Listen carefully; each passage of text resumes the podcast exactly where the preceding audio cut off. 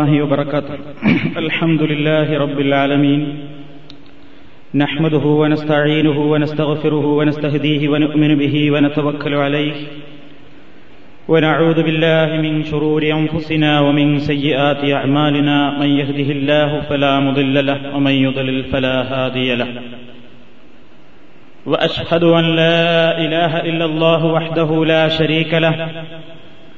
وأشهد أن محمدا عبده ورسوله أرسله بالهدى ودين الحق ليظهره على الدين كله ولو كره المشركون. اللهم صل على محمد وعلى آل محمد كما صليت على إبراهيم وعلى آل إبراهيم إنك حميد مجيد. اللهم بارك على محمد وعلى آل محمد كما باركت على إبراهيم وعلى آل إبراهيم إنك حميد مجيد. أما بعد فإن خير الحديث كتاب الله وخير الهدي هدي محمد صلى الله عليه وسلم وشر الأمور محدثاتها وكل محدثة بدعة وكل بدعة ضلالة. أعوذ بالله من الشيطان الرجيم. بسم الله الرحمن الرحيم. يا أيها الذين آمنوا إذا قمتم إلى الصلاة فاغسلوا وجوهكم وأيديكم إلى المرافق وامسحوا برؤوسكم وأرجلكم وامسحوا برؤوسكم وأرجلكم إلى الكعبين. وإن كنتم جنبا فاطهروا. وإن كنتم مرضى أو على سفر أو جاء أحد منكم من الغائط أو لامستم النساء أو لامستم النساء فلم تجدوا ماء فتيمموا صعيدا طيبا فامسحوا بوجوهكم وأيديكم منه ما يريد الله ليجعل عليكم من حرج ولكن يريد ليطهركم وليتم نعمته عليكم لعلكم تشكرون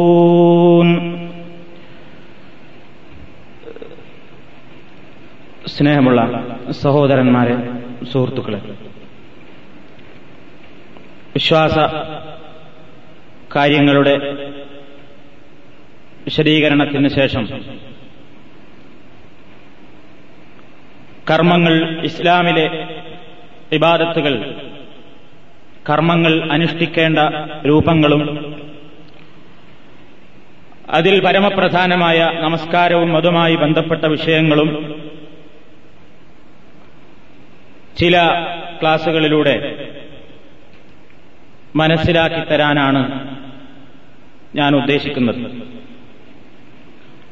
കഴിഞ്ഞകാല വിഷയങ്ങളെ അപേക്ഷിച്ച് ഈ വിഷയത്തിനുള്ള ഒരു പ്രത്യേകത. പൊതുവെ എല്ലാവർക്കും താൽപ്പര്യമുണ്ടായിക്കൊള്ളണമെന്നില്ല എന്നുള്ളതാണ്. അതായത് പൊതുവേ ആളുകളുടെ ധാരണ നിസ്കാരം അത് മദ്രസയിലെ രണ്ടാം ക്ലാസ് മുതൽക്ക് പഠിക്കാൻ തുടങ്ങിയതാണ്. ഈ ഉളുവും മുറിയണ കാര്യങ്ങളും നിസ്കാരത്തിന്റെ ഷർത്തും ഫറലും അതുപോലെയുള്ള ഒട്ടനവധി കാര്യങ്ങൾ ചെറുപ്പത്തിലെ ആറാം വയസ്സ് മുതലേ കേൾക്കാൻ തുടങ്ങിയതാണ്. അതുകൊണ്ട് അതിപ്പോ എന്താണ് ഇത്ര പറയാനുള്ളത്? അല്ലെങ്കിൽ ഈ സമയത്തും പഠിക്കാൻ മാത്രം എന്താണുള്ളത് എന്ന് ചിന്തിക്കുന്ന ആരെങ്കിലും ഉണ്ടായേക്കാൻ സാധ്യതയുണ്ട് എന്നാൽ നമ്മൾ കേട്ടുകേൾവിയുടെ അടിസ്ഥാനത്തിൽ കുറെ കാര്യങ്ങൾ പലതുമായി ചെയ്യുന്നു. അതിൽ എത്രമാത്രം പ്രവാചകന്റെ അധ്യാപനങ്ങളുമായി യോജിക്കുന്നു. എന്നറിഞ്ഞലും എന്നറിയലും അപാകതകളുണ്ടെങ്കിൽ തിരുത്തലും നമുക്കാവശ്യമാണല്ലോ എന്ന നിലയ്ക്ക് താൽപര്യപൂർവം ശ്രദ്ധിക്കുന്ന ആളുകളും ഉണ്ടായേക്കും. ഇത് രണ്ടും സ്വാഭാവികമാണ്. ഇങ്ങനെ ഓരോന്നോരോന്ന് എടുത്ത് വിശദീകരിക്കുമ്പോൾ ഇതിൽ വിഷയത്തിന്റെ ക്രമീകരണത്തിന് വേണ്ടി ഒരുപക്ഷെ നിങ്ങൾക്ക് നൂറ് ശതമാനം ലളിതമായി അറിയാവുന്ന കാര്യങ്ങളും നമുക്ക് ചർച്ച ചെയ്യേണ്ടി വരും. കേൾക്കുന്ന കാര്യങ്ങളിൽ ഒരുപക്ഷെ നിങ്ങൾക്ക് അറിയാത്തവയും ഉണ്ടായേക്കും. സദസ്സിലെ ചില ആളുകൾക്ക് അറിയുന്നത് വേറെ ചിലർക്ക് അറിഞ്ഞുകൊള്ളണമെന്നില്ല. അതുകൊണ്ട് അറിയാത്തത് ഏതൊക്കെ എന്ന നിലയ്ക്ക് ചികഞ്ഞെടുത്തുകൊണ്ട് ചർച്ച ചെയ്യാനും ഉദ്ദേശിക്കുന്നില്ല. ക്രമീകരണത്തിന് വേണ്ടി വിഷയത്തിന്റെ എല്ലാ ഭാഗങ്ങളും ചർച്ച ചെയ്തു പോകുവാനാണ് ഞാൻ ഉദ്ദേശിക്കുന്നത്. ഈ വിഷയത്തിൽ നിത്യേന നമ്മുടെ കർമ്മപരമായ പ്രവർത്തനങ്ങളെ ബാധിക്കുന്ന വിഷയമായതുകൊണ്ട് സ്വാഭാവികമായും ഒട്ടേറെ സംശയങ്ങൾ ഉണ്ടാകുവാൻ സാധ്യതയുള്ളൊരു വിഷയമാണ് ഇത്. ഞാൻ ആദ്യമേ സൂചിപ്പിക്കുന്നു നിങ്ങൾക്കുണ്ടായേക്കാവുന്ന സംശയങ്ങൾ ലിഖിത രൂപത്തിൽ അഥവാ ഒരു കടലാസ് തുണ്ടിൽ എഴുതിത്തരികയും അത് ഞാൻ തൊട്ടടുത്ത ക്ലാസിൽ വിശദീകരിക്കുകയും ചെയ്യുക എന്നുള്ളതാണ് ഇതിൽ ഞാൻ സ്വീകരിക്കുന്ന രീതി. അതുകൊണ്ട് രണ്ട് പ്രയോജനമാണ് ഞാൻ കാണുന്നത്. ഒന്ന് നമ്മുടെ ഈ പരിപാടികൾ മുഴുക്കെ കാസറ്റിൽ പകർത്തിക്കൊണ്ടിരിക്കുന്ന ഒരു ക്ലാസ്സാണ്. അപ്പൊ സദസ്സിൽ നിന്ന് ചോദ്യങ്ങൾ വരികയും ഞാൻ ഉത്തരം പറയുകയും ചെയ്യുമ്പോൾ സ്വാഭാവികമായും ചോദ്യം എന്താണ് എന്ന് കാസറ്റിൽ പതിയാതിരിക്കുകയും ഉത്തരം മാത്രം കേൾക്കുകയും ചെയ്യുന്ന ഒരവസ്ഥയുണ്ടാകും നേരെ മറിച്ച് ചോദ്യം എഴുതി തന്നാൽ അത് വായിക്കുകയും അതിനുള്ള മറുപടി പറയുകയും ചെയ്യുമ്പോൾ ഇത് കേൾക്കുന്ന ആളുകൾക്ക് ഉപകാരപ്രദമായിരിക്കും എന്നുള്ളതാണ് ഇതുകൊണ്ടുള്ള ഒരു കാര്യം. മറ്റൊന്ന് നിങ്ങൾ ചോദിക്കുന്ന വിഷയം ഉടനെ തന്നെ മറുപടി പറയാൻ എനിക്ക് വിവരമുള്ളതായിക്കൊള്ളണം എന്നില്ല. അതുകൊണ്ട് തന്നെ നിങ്ങൾ ചോദിക്കുന്ന വിഷയത്തിന്റെ വസ്തുനിഷ്ഠമായ തെളിവുകളുടെ അടിസ്ഥാനത്തിൽ പറയാൻ എനിക്ക് അല്പസമയം തരുന്നത് ഉപകാരമായിരിക്കും. പഠിച്ചവതരിപ്പിക്കുവാനും സംശയം തീർത്തുകൊണ്ട് കാര്യം ഗ്രഹിപ്പിക്കുവാനും ഇങ്ങനെയുള്ള രണ്ട് ഉദ്ദേശം വെച്ചുകൊണ്ടാണ് ഞാൻ നിങ്ങൾക്കുണ്ടായേക്കാവുന്ന സംശയങ്ങൾ കാലേക്കുട്ടി കുട്ടി എഴുതിത്തരണം എന്നോർമ്മപ്പെടുത്തുന്നത്. അള്ളാഹു സുബാനഹുവ താല ഈ വിഷയം ശരിയായ രൂപത്തിൽ അവതരിപ്പിക്കുവാനും നമുക്ക് പ്രയോജനപ്രദമായ രൂപത്തിൽ കാര്യങ്ങൾ വസ്തുനിഷ്ഠമായി മനസ്സിലാക്കുവാനും ജീവിതത്തിൽ പ്രാവർത്തികമാക്കുവാനും നമുക്കെല്ലാം തോഫീക്ക് നൽകുമാറാകട്ടെ. ഇസ്ലാമിൽ ഏറ്റവും അധികം വളരെയധികം പ്രാധാന്യമുള്ള ഒരു കർമ്മമാണ് നമസ്കാരം എന്ന് നമുക്കെല്ലാവർക്കും അറിയാം. ഇസ്ലാം കാര്യങ്ങളിൽ രണ്ടാമത്തേതായിട്ട് നമ്മൾ എണ്ണിപ്പഠിച്ചിട്ടുള്ളത് അഞ്ചു നേരത്തെ കൃത്യമായ നമസ്കാരമാണ്. നമസ്കരിക്കാത്തവന് ഇസ്ലാമിൽ സ്ഥാനമില്ല എന്നുള്ളതാണ് ഇസ്ലാമിക നയം. നമസ്കാരം ഒഴിവാക്കുന്നതുകൊണ്ട് കാഫിറായി പോകുമോ? ഇല്ലേ എന്നുള്ളത് മുസ്ലിം ലോക പണ്ഡിതന്മാർക്കിടയിൽ ചൂടുപിടിച്ച ചർച്ചകൾക്കും വിവാദങ്ങൾക്കും വിഷയമായിട്ടുള്ള ഒരു കാര്യമാണ്. ഒരു വിഭാഗം പണ്ഡിതന്മാര് പറയുന്നു നമസ്കാരം ഒരാൾ അലസത കാരണത്താൽ ഉപേക്ഷിച്ചാൽ അവൻ ഇസ്ലാമിൽ നിന്ന് പുറത്തു പോവുകയില്ല. അവൻ അതിന് നരകശിക്ഷ അനുഭവിക്കേണ്ടി വരും എന്നതാണ് എന്നൊരു വിഭാഗം. വേറൊരു വിഭാഗം പറയുന്നത് അങ്ങനെ തള്ളിക്കളയേണ്ടുന്നൊരു വിഷയമല്ല ഇത്. മറ്റു കാര്യങ്ങളെപ്പോലെയല്ല. നമസ്കാരം ഒഴിവാക്കിയാൽ തന്നെ അവൻ ഇസ്ലാമിൽ നിന്ന് പുറത്തുപോയി എന്നും പിന്നീട് അവൻ കെലിമത്ത് ഷഹാദത്ത് ചൊല്ലിക്കൊണ്ട് ഇസ്ലാമിലേക്ക് പുതിയ മെമ്പറായി കടന്നു വരേണ്ടതാണ് എന്ന അഭിപ്രായമുള്ള ആലിമീങ്ങളും ഇമാമുകളും കഴിഞ്ഞുപോയിട്ടുണ്ട്. അള്ളാഹുവിന്റെ പ്രവാചകന്റെ ഹദീസുകളുടെ താൽപര്യം നമസ്കാരം ഒഴിവാക്കുന്നവന് ഇസ്ലാമിൽ സ്ഥാനമില്ല എന്നും അവൻ കാഫിറാണ് എന്നിടത്തുമാണ് എത്തുന്നത് എന്നാണ് തെളിവുകൾ നമുക്ക് മനസ്സിലാക്കി തരുന്നത്. രണ്ടഭിപ്രായവും ഉണ്ട് എന്ന് ഞാൻ നേരത്തെ കേൾപ്പിച്ചെങ്കിലും പ്രവാചക തിരുമേനിയുടെ വാക്കുകളുടെ ഗൗരവ സ്വരത്തിൽ നിന്ന് മനസ്സിലാക്കുന്നത് ഇസ്ലാമിൽ നിന്ന് പുറത്തു പോകാൻ പര്യാപ്തമായ ഒരു കുറ്റമായിട്ട് തന്നെയാണ് ഗൗരവത്തോടുകൂടെ വീക്ഷിക്കേണ്ടതായിട്ട് തന്നെയാണ് എന്നാണ് മനസ്സിലാകുന്നത്. നബിസല്ലാഹു അലൈഹി വസ്ല്ലം പറഞ്ഞിട്ടുണ്ട് കുഫറിന്റെയും ഒരടിമയുടെയും കുഫറിന്റെയും ഇടയ്ക്കുള്ള മറ തെർക്കുസല നിസ്കാരം ഒഴിവാക്കലാണ് എന്ന് ഹദീഫിൽ കാണാൻ സാധിക്കും. അപ്പൊ നിസ്കാരം ഒഴിവാക്കുന്നത് മനഃപൂർവം നിസ്കാരം അലസതയോടുകൂടെ അങ്ങനെ ഒരു പ്രശ്നമില്ലാതുള്ളതിൽ ഒഴിവാക്കിയാൽ അവൻ ഇസ്ലാമിൽ നിന്ന് അവൻ കാഫറായി പോകും എന്ന് തന്നെയാണ് നല്ലൊരു വിഭാഗം പണ്ഡിതന്മാർ ഈ ഹദീസുകളുടെയും മറ്റു ചില ആയത്തുകളുടെയും അടിസ്ഥാനത്തിൽ പറഞ്ഞിട്ടുള്ളത്. കാഫറുകളോട് പെരുമാറുന്ന രീതികളും സ്വഭാവങ്ങളും അവരോടും കാണിക്കണമെന്നും അതേ രൂപത്തിലുള്ള പെരുമാറ്റങ്ങളാണ് അവരോടും കാണിക്കേണ്ടത് എന്ന് അഭിപ്രായപ്പെട്ട പണ്ഡിതന്മാരുമുണ്ട്. എത്രത്തോളം നിസ്കരിക്കാത്തവൻ മരണപ്പെട്ട് കഴിഞ്ഞാൽ മുസ്ലിമീങ്ങളുടെ മക്കുപറയിൽ അവനെ മറമാടാൻ പോലും പാടില്ലെന്നും അതേപോലെ തന്നെ മുസ്ലിമീങ്ങളെ കുളിപ്പിക്കുന്നത് പോലെ കുളിപ്പിക്കുകയോ നിസ്കരിക്കുകയോ ചെയ്യരുതെന്നും അഭിപ്രായപ്പെട്ട തീവ്രതയോടുകൂടെ ആ കാര്യത്തിന്റെ ഗൗരവസ്വരം മുസ്ലിം ഉമ്മത്തിനെ തെര്യപ്പെടുത്തിയ പണ്ഡിതന്മാരും മുൻകാലത്തും ഉണ്ടായിട്ടുണ്ട് ഈ ആധുനിക ലോകത്തിലും ജീവിച്ചുകൊണ്ടിരിക്കുന്നുണ്ട് ഏതായാലും വളരെ ഗൗരവതരമാണ് നിസ്കാരം ഒഴിവാക്കൽ എന്നുള്ള കാര്യത്തിൽ സംശയമില്ല. അതാണ് നമ്മൾ അതിനെ സംബന്ധിച്ച് മനസ്സിലാക്കിയിരിക്കേണ്ടത്. നിസ്കാരത്തിന്റെ പ്രാധാന്യത്തെ സംബന്ധിച്ച് പരിശുദ്ധ ഖുർആൻ പല സ്ഥലത്തും പല കാര്യങ്ങളും നമ്മെ ഉണർത്തിയിട്ടുണ്ട്. നരകാഗ്നിയിൽ കിടന്നു പിടയുന്ന ആളുകളോട് നിങ്ങൾ ഇവിടെ എത്താനുള്ള കാരണമുണ്ട് എന്ന് ചോദിച്ചപ്പോ അവർ പറഞ്ഞ മറുപടി നിങ്ങൾ കേട്ടുകഴിഞ്ഞു ഖാലു ലം നകുമിനൽ മുസല്ലീൻ. ഞങ്ങൾ നിസ്കരിക്കുന്നവരായിരുന്നില്ല എന്നാണ്. മാ സലക്കും ഫീ സഖർ. കാലൂലം നകുമിനൽ മുസല്ലീൻ.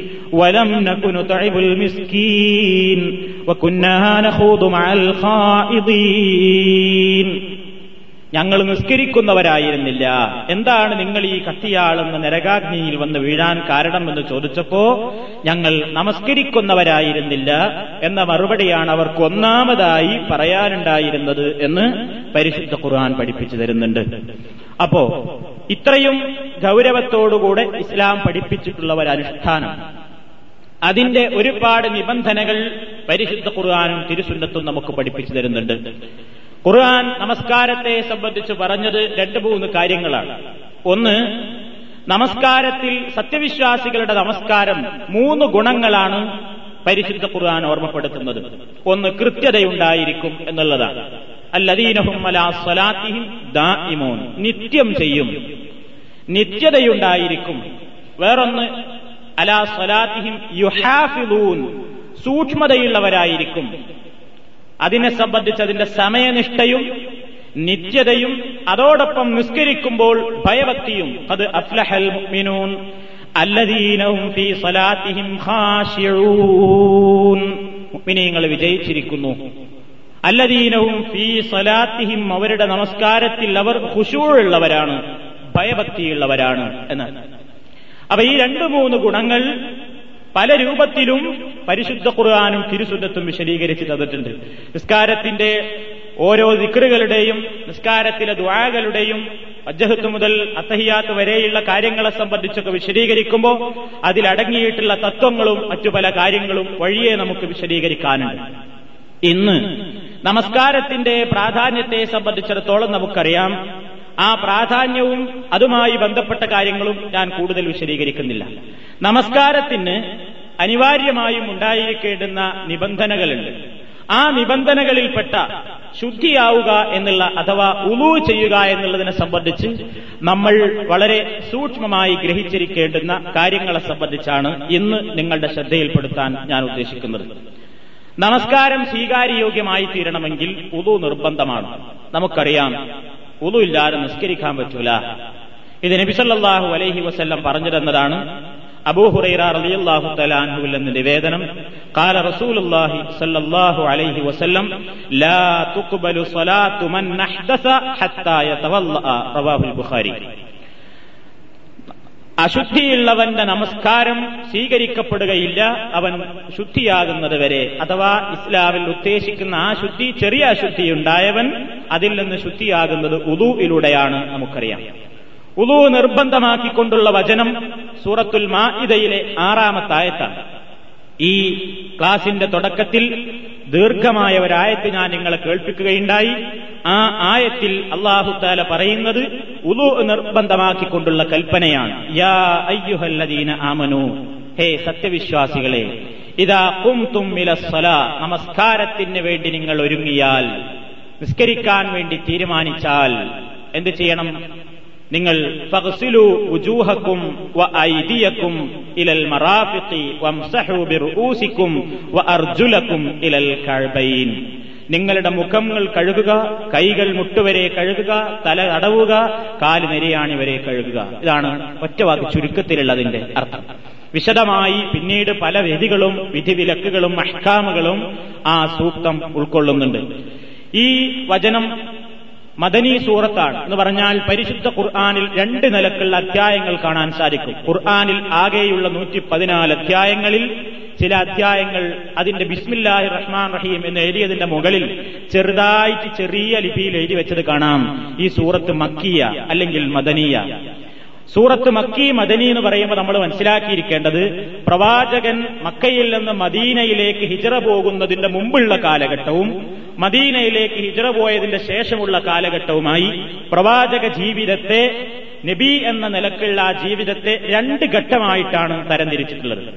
അപ്പൊ മക്കയിൽ നിന്ന് മദീനയിലേക്ക് ഹിജറ പോകുന്നത് വരെയുള്ള കാലത്ത് അവതരിച്ചിട്ടുള്ള ഖുർആാനിക സൂക്തങ്ങൾക്കെല്ലാം മക്കീ സൂറത്തുകൾ എന്നും ഹിജറയ്ക്ക് ശേഷം പ്രവാചക തിരുമേനിക്ക് അവതരിക്കപ്പെട്ടിട്ടുള്ള സൂറത്തുകൾക്കെല്ലാം മദനീ സൂറത്തുകൾ മദീനയിൽ അവതരിപ്പിക്കപ്പെട്ട സൂറത്തുകൾ എന്ന നിലക്കും അറിയപ്പെടുന്നു. ഈ ആയത്തും ഈ സൂറത്തും മദനി സൂറത്ത് അഥവാ പ്രവാചക ഹിജറയ്ക്ക് ശേഷം മദീനയിൽ അവതരിച്ചിട്ടുള്ള സൂറത്തായിട്ടും ആയത്തായിട്ടുമാണ് കണക്കാക്കപ്പെട്ടിട്ടുള്ളത്. എവിടെ വെച്ചാണ് മക്കയിൽ വെച്ചാണോ മദീനയിൽ വെച്ചാണോ ഈ നിയമം നിർബന്ധമാക്കപ്പെട്ടത്? ഉളു എടുക്കണം എന്നുള്ള നിയമം അവതരിച്ചത്. ഇത് നിർബന്ധമാക്കപ്പെട്ടത് എവിടെ വെച്ച്? മക്കയിൽ വെച്ചാണെന്നും മദീനയിൽ വെച്ചാണെന്നും പണ്ഡിതന്മാർക്കിടയിൽ അഭിപ്രായ വ്യത്യാസമുണ്ടെങ്കിലും فالمحققون على أنه فرض بالمدينة لعدم النص الناهض على خلافه സുബുലുസലാമിൽ ഇമാം സൻആാനി റഹ്മത്തുല്ലാഹി അലൈഹി പറയുന്നു ഫൽമുഹഖിഖൂന അല അന്നഹു ഫുരിള ബിൽ മദീന ഈ വിഷയത്തെ സംബന്ധിച്ച് അവഗാഹം നേടിയിട്ടുള്ള സൂക്ഷ്മമായ നിരീക്ഷണം നടത്തിയിട്ടുള്ള പണ്ഡിതന്മാരുടെ അഭിപ്രായ പ്രകാരം മദീനയിൽ വെച്ചാണ് ഉലുവിന്റെ നിയമം അവതരിപ്പിക്കപ്പെട്ടത് എന്നും മദീനയിൽ വെച്ചാണ് ഉലു ഉണ്ടാക്കണമെന്ന നിയമം നിർബന്ധമാക്കപ്പെട്ടത് എന്നുമുള്ള അഭിപ്രായക്കാരാണ്. ഈ അഭിപ്രായത്തെ വെല്ലുന്ന അതല്ലെങ്കിൽ ഈ അഭിപ്രായത്തിന് വിരുദ്ധമായ മറ്റൊരു തെളിവുകൾ വന്നിട്ടില്ലാത്തിടത്തോളം കാലം ഇത് തന്നെയാകുന്നു ശരി എന്നാണ് സൂക്ഷ്മ നിരീക്ഷണം നടത്തിയിട്ടുള്ള പണ്ഡിതന്മാരുടെ അഭിപ്രായമെന്ന് ഇമാം സൻആാനി അദ്ദേഹത്തിന്റെ സുബുലുസലാം എന്ന കൃതിയിൽ കിതാബിൽ രേഖപ്പെടുത്തിയിട്ടുണ്ട്. ഇനി ഉദുവിന്റെ ശ്രേഷ്ഠതകളെ സംബന്ധിച്ച് നിരവധി ഹദീസുകളിൽ പ്രവാചക തിരുമേനി നമ്മെ ഓർമ്മപ്പെടുത്തിയിട്ടുണ്ട്. ദിനേന എന്നോണം നമ്മൾ നിർവഹിച്ചുകൊണ്ടിരിക്കുന്ന മഹത്തായ ഒരു ഇബാദത്താണ് ഉദു എന്ന് നമ്മൾ ആദ്യമേ മനസ്സിലാക്കിയിരിക്കണം. നിത്യമായി ചെയ്തുകൊണ്ടിരിക്കുന്നു എന്നതുകൊണ്ട് ഒരു ചടങ്ങ് എന്ന നില കഥപ്പതിക്കലാണ് പലപ്പോഴും നമ്മുടെ കർമ്മങ്ങൾ ചെയ്യാറുള്ളത്. രാവിലെ എഴുന്നേറ്റാൽ ബ്രഷ് ചെയ്യണം മലമൂത്ര വിസർജനത്തിന് വേണ്ടി കക്കൂസ് പോകണം അതല്ലെങ്കിൽ ചായ കുടിക്കണം ഇങ്ങനെയൊക്കെയുള്ള ഒരു ഓട്ടോമാറ്റിക്കലായി പ്രത്യേകിച്ച് നമ്മുടെ മനസ്സിൽ തട്ടാതെയുള്ള ഒരു പ്രവർത്തനങ്ങളായി നമ്മൾ നിത്യേന ഇത് ചെയ്തു വരുന്നു എന്നുള്ളതുകൊണ്ട് ഇബാദത്തുകൾക്ക് മനസ്സിൽ ഒരു പ്രത്യേക വികാരം ജന്യമാകാത്ത രൂപത്തിൽ അതപ്പതിച്ചു പോകുന്നുണ്ടോ എന്ന് നമ്മൾ ഭയപ്പെടേണ്ടതാണ്. പ്രവാചകൻ ഉലൂഇന്റെ പ്രാധാന്യത്തെ സംബന്ധിച്ച് പറഞ്ഞിട്ടുള്ള ഹദീസുകൾ വളരെയധികം ആ ഉദ്ദേശത്തോടു കൂടെ തന്നെയായിരിക്കണം നമ്മൾ ഉതു എടുക്കുന്നത് എങ്കിലേ നമുക്കതിന്റെ പ്രതിഫലം കരസ്ഥമാക്കുവാൻ സാധിക്കുകയുള്ളൂ അൻ അബ്ദുല്ലാഹി സുനാബിഹി റളിയല്ലാഹു തആല അൻഹു ഖാൽ إن رسول الله صلى الله عليه وسلم قال إذا تولى العبد المؤمن فتمضمض خرجت الخطايا من فيه وإذا استنثر خرجت الخطايا من أنفه فإذا غسل وجهه خرجت الخطايا من وجهه حتى تخرج من تحت أشفار عينيه. فإذا غسل يديه خرجت الخطايا من يديه حتى تخرج من تحت أظفار يديه. فإذا مسح برأسه خرجت الخطايا من رأسه حتى تخرج من نذنيه. فإذا غسل رجليه خرجت الخطايا من رجليه حتى تخرج من أظفار رجليه ثم كان مشيه إلى المسجد وصلاته നാഫിലത്തൻ ലഹു ഇമാം മാലിക്കും ഇമാം നസായിയും റിപ്പോർട്ട് ചെയ്തിട്ടുള്ള ഹദീസാണ് അബ്ദുല്ലാഹി സുനാബിഹി ഒരു ഒരു സഹാബിയുടെ പേരാണ് പ്രവാചക തിരുമേനിയുടെ ഒരു ശിഷ്യന്റെ പേരാണ് അബ്ദുല്ലാഹി സുനാബിഹി അദ്ദേഹം പറയുകയാണ് അള്ളാഹുവിന്റെ പ്രവാചകൻ ഇങ്ങനെ പറഞ്ഞിട്ടുണ്ട് ഇതാ തവല്ല അൽ അബ്ദുൽ മുഅ്മിനു. സത്യവിശ്വാസിയായ ഒരു അടിമ ഉദു ചെയ്താൽ. ഉദു ചെയ്യുമ്പോ തമളുമല അവൻ വായിൽ വെള്ളമാക്കി പുറത്തേക്ക് കളയുന്നു. ഈ അവസരത്തിൽ ഹറജത്തിൽ ഹത്തായാമിൻ ഫീഹി അവന്റെ പാപങ്ങൾ വായയിലൂടെ പുറത്തു വരുന്നു. വൈദസ്തൻസറ അവൻ മൂക്കിൽ വെള്ളം കയറ്റി ചീറ്റുമ്പോൾ ഹറജത്തിൽ ഹത്തായാമിൻ അൻഫിഹി അവന്റെ പാപങ്ങൾ മൂക്കിലൂടെ പുറത്തു പോകുന്നു. فإذا غسل وجهه خرجت الخطايا من وجهه حتى تخرج من تحت أشفار عينيه മുഖം കഴുകുമ്പോൾ മുഖത്തിൽ അവന്റെ ഇരു കണ്ണുകൾക്കിടയിലുമുള്ള അല്ലെങ്കിൽ കണ്ണുകൾക്ക് മുകളിലുള്ള പുരികത്തിന്റെ ആ അടിഭാഗത്തിലൂടെ വരെ പാപങ്ങൾ ഒലിച്ചു പോകുന്നു فإذا غسل يديه خرجت الخطايا من يديه حتى تخرج من تحت أظفار يديه അവന്റെ ഇരു കൈകളും കഴുകുമ്പോൾ കൈകളുടെ വിരലുകൾക്കിടയിലുള്ള വിരലുകളുടെ അറ്റത്തുള്ള നഖത്തിന്റെ അടിഭാഗത്തുകൂടെ അവന്റെ കൈകളിലുള്ള പാപങ്ങൾ ഒഴുകിപ്പോകുന്നു അവൻ തല തടവുകയായാൽ ഖറജത്തിൽ തലയിലൂടെ പാപങ്ങൾ ഒഴുകിപ്പോകുന്നു അവന്റെ ഇരു ചെവികളിലൂടെ അത് പുറത്തു വരുന്നു കാലുകൾ ഇരു കാലുകളും കഴുകുന്നതായാൽ അവന്റെ ഇരു കാലുകളിലൂടെയും ഇരു കാലുകളുടെയും നഖങ്ങളിലൂടെ അവന്റെ പാപങ്ങൾ പുറത്തു പോകുന്നു. സുമ്മക്കാന മഷിയുഹു പിന്നീട് പള്ളിയിലേക്കുള്ള അവന്റെ നടത്തവും സലാത്തുഹു അവന്റെ നമസ്കാരവും നാഫിലത്തിൻ ലഹു. അവന് അതിനേക്കാൾ അപ്പുറം വർദ്ധിച്ച തോതിലുള്ള മറ്റു പ്രതിഫലങ്ങളായി അവന് ലഭിക്കുന്നു. ഇതാണ് നബി സല്ലല്ലാഹു അലൈഹി വസല്ലം പറഞ്ഞു തന്നിട്ടുള്ളത് ഈ ആശയത്തിലുള്ള കുറെ ഹദീസുകൾ ഇമാം മുസ്ലിമിന്റെ സഹീഹ് മുസ്ലിമിലും അതേപോലെ തന്നെ ഇമാം അഹ്മദിന്റെ ഹദീസ് ഗ്രന്ഥത്തിലും ഇതേ ആശയത്തിലുള്ള കുറെ ഹദീസുകൾ നമുക്ക് കാണാൻ സാധിക്കും. ഇവിടെയൊക്കെ നമ്മൾ പറയുമ്പോൾ ഇതൊക്കെ പാപങ്ങനെ ഒഴുകിപ്പോവുക എന്ന് പറയുമ്പോൾ എന്താ അതുകൊണ്ട് ഉദ്ദേശിക്കുന്നത്? എന്ന് പറഞ്ഞാൽ അത്രയും പുണ്യകരമാണ്. ബർക്കത്തുണ്ട് ഉലുവിന്റെ ജലത്തിന് എന്നർത്ഥം. ഉലു എടുത്തുകൊണ്ടിരിക്കുമ്പോൾ ആ ഉലുവിന്റെ ആ ജലത്തിലൂടെ ആ അതൊരു പ്രത്യേകമായ രൂപത്തിലുള്ള ഇബാദത്ത് അനുഷ്ഠിക്കുന്നതിലൂടെ മനുഷ്യന്റെ പാപങ്ങൾ പൊറുക്കപ്പെടാനത് കാരണമാകുന്നു. ഈ ഹദീസുകൾ വിശദീകരിച്ചിട്ടുള്ള പണ്ഡിതന്മാരെല്ലാം പറഞ്ഞിട്ടുണ്ട് പാപങ്ങൾ എന്നുള്ളതുകൊണ്ട് അവയവങ്ങളിലൂടെ പാപങ്ങൾ പോകുന്നു എന്ന് പറഞ്ഞാൽ അതുകൊണ്ട് ഉദ്ദേശിക്കുന്നത് ചെറിയ ചെറിയ പാപങ്ങളാകുന്നു. അവന്റെ കൈ മുഖേന സംഭവിച്ചിട്ടുള്ളത് കണ്ണു മുഖേന സംഭവിച്ചിട്ടുള്ളത് അതേപോലെ തന്നെ ചെവി മുഖേന സംഭവിച്ചിട്ടുള്ളത് കാൽ മുഖേന സംഭവിച്ചിട്ടുള്ളത് എന്നിങ്ങനെ വൻകുറ്റങ്ങളല്ലാത്ത ചെറിയ ചെറിയ ദോഷങ്ങളാണ് ഇങ്ങനെ ഉളു മുഖേന തന്നെ പരിഹൃതമാവുകയും പൊറുക്കപ്പെടുകയും ചെയ്യുമെന്ന് നബി സല്ലല്ലാഹു അലൈഹി വസല്ലം പറഞ്ഞിട്ടുണ്ട്. ഹദീസുകൾ സഹീഹാണ്. ഇമാം മുസ്ലിമിന്റെ സഹീഹ് മുസ്ലിമിലും ഇതേ ആശയത്തിലുള്ള ഹദീസുകൾ നമുക്ക് കാണാവുന്നതാണ്. അപ്പൊ അത്രമാത്രം പ്രാധാന്യം ഉദുഇനുണ്ട് എന്ന നിലക്കായിരിക്കണം നമ്മളിത് വെറുതെ ഒരു കയ്യും കാലും കഴുകലായിട്ട് കാണരുത്. ഇത് ചെയ്യുമ്പോൾ തന്നെ ഇത് ഏറ്റവും കൂടുതൽ അനവധി നിരവധി ചെറു പാപങ്ങളും വലിയ പാപങ്ങളും വന്നുപോകുന്ന നമ്മൾ.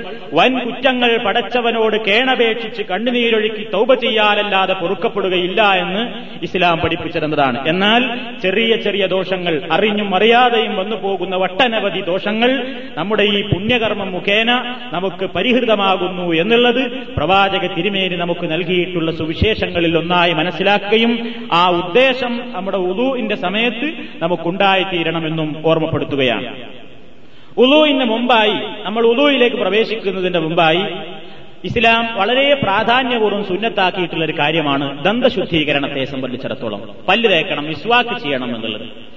ഉലൂഇന്റെ നിർബന്ധ ഘടകമല്ലെങ്കിലും ഉലൂഇന് കൂടുതൽ പുണ്യവും കൂലിയും വർദ്ധിപ്പിക്കുന്ന ഒരു കാര്യമാണ് ഉലു എടുക്കുന്നതിന്റെ മുമ്പേ ദന്തശുദ്ധീകരണം നിർവഹിക്കുക എന്നുള്ളത് عن ابي هريره رضي الله تعالى عنه عن رسول الله صلى الله عليه وسلم انه قال لولا ان شق على امتي لامرتهم بالسواك مع كل وضوء എന്റെ ഉമ്മത്തിന് വിഷമകരമാവുകയില്ലായിരുന്നുവെങ്കിൽ എന്റെ സമുദായത്തിന് ബുദ്ധിമുട്ടാവില്ലായിരുന്നുവെങ്കിൽ ല അമർത്തുഹും ബിസിവാക്കി. ഞാൻ അവരോട് നിർബന്ധമായും ചെയ്യണമെന്ന് പറയുമായിരുന്നു.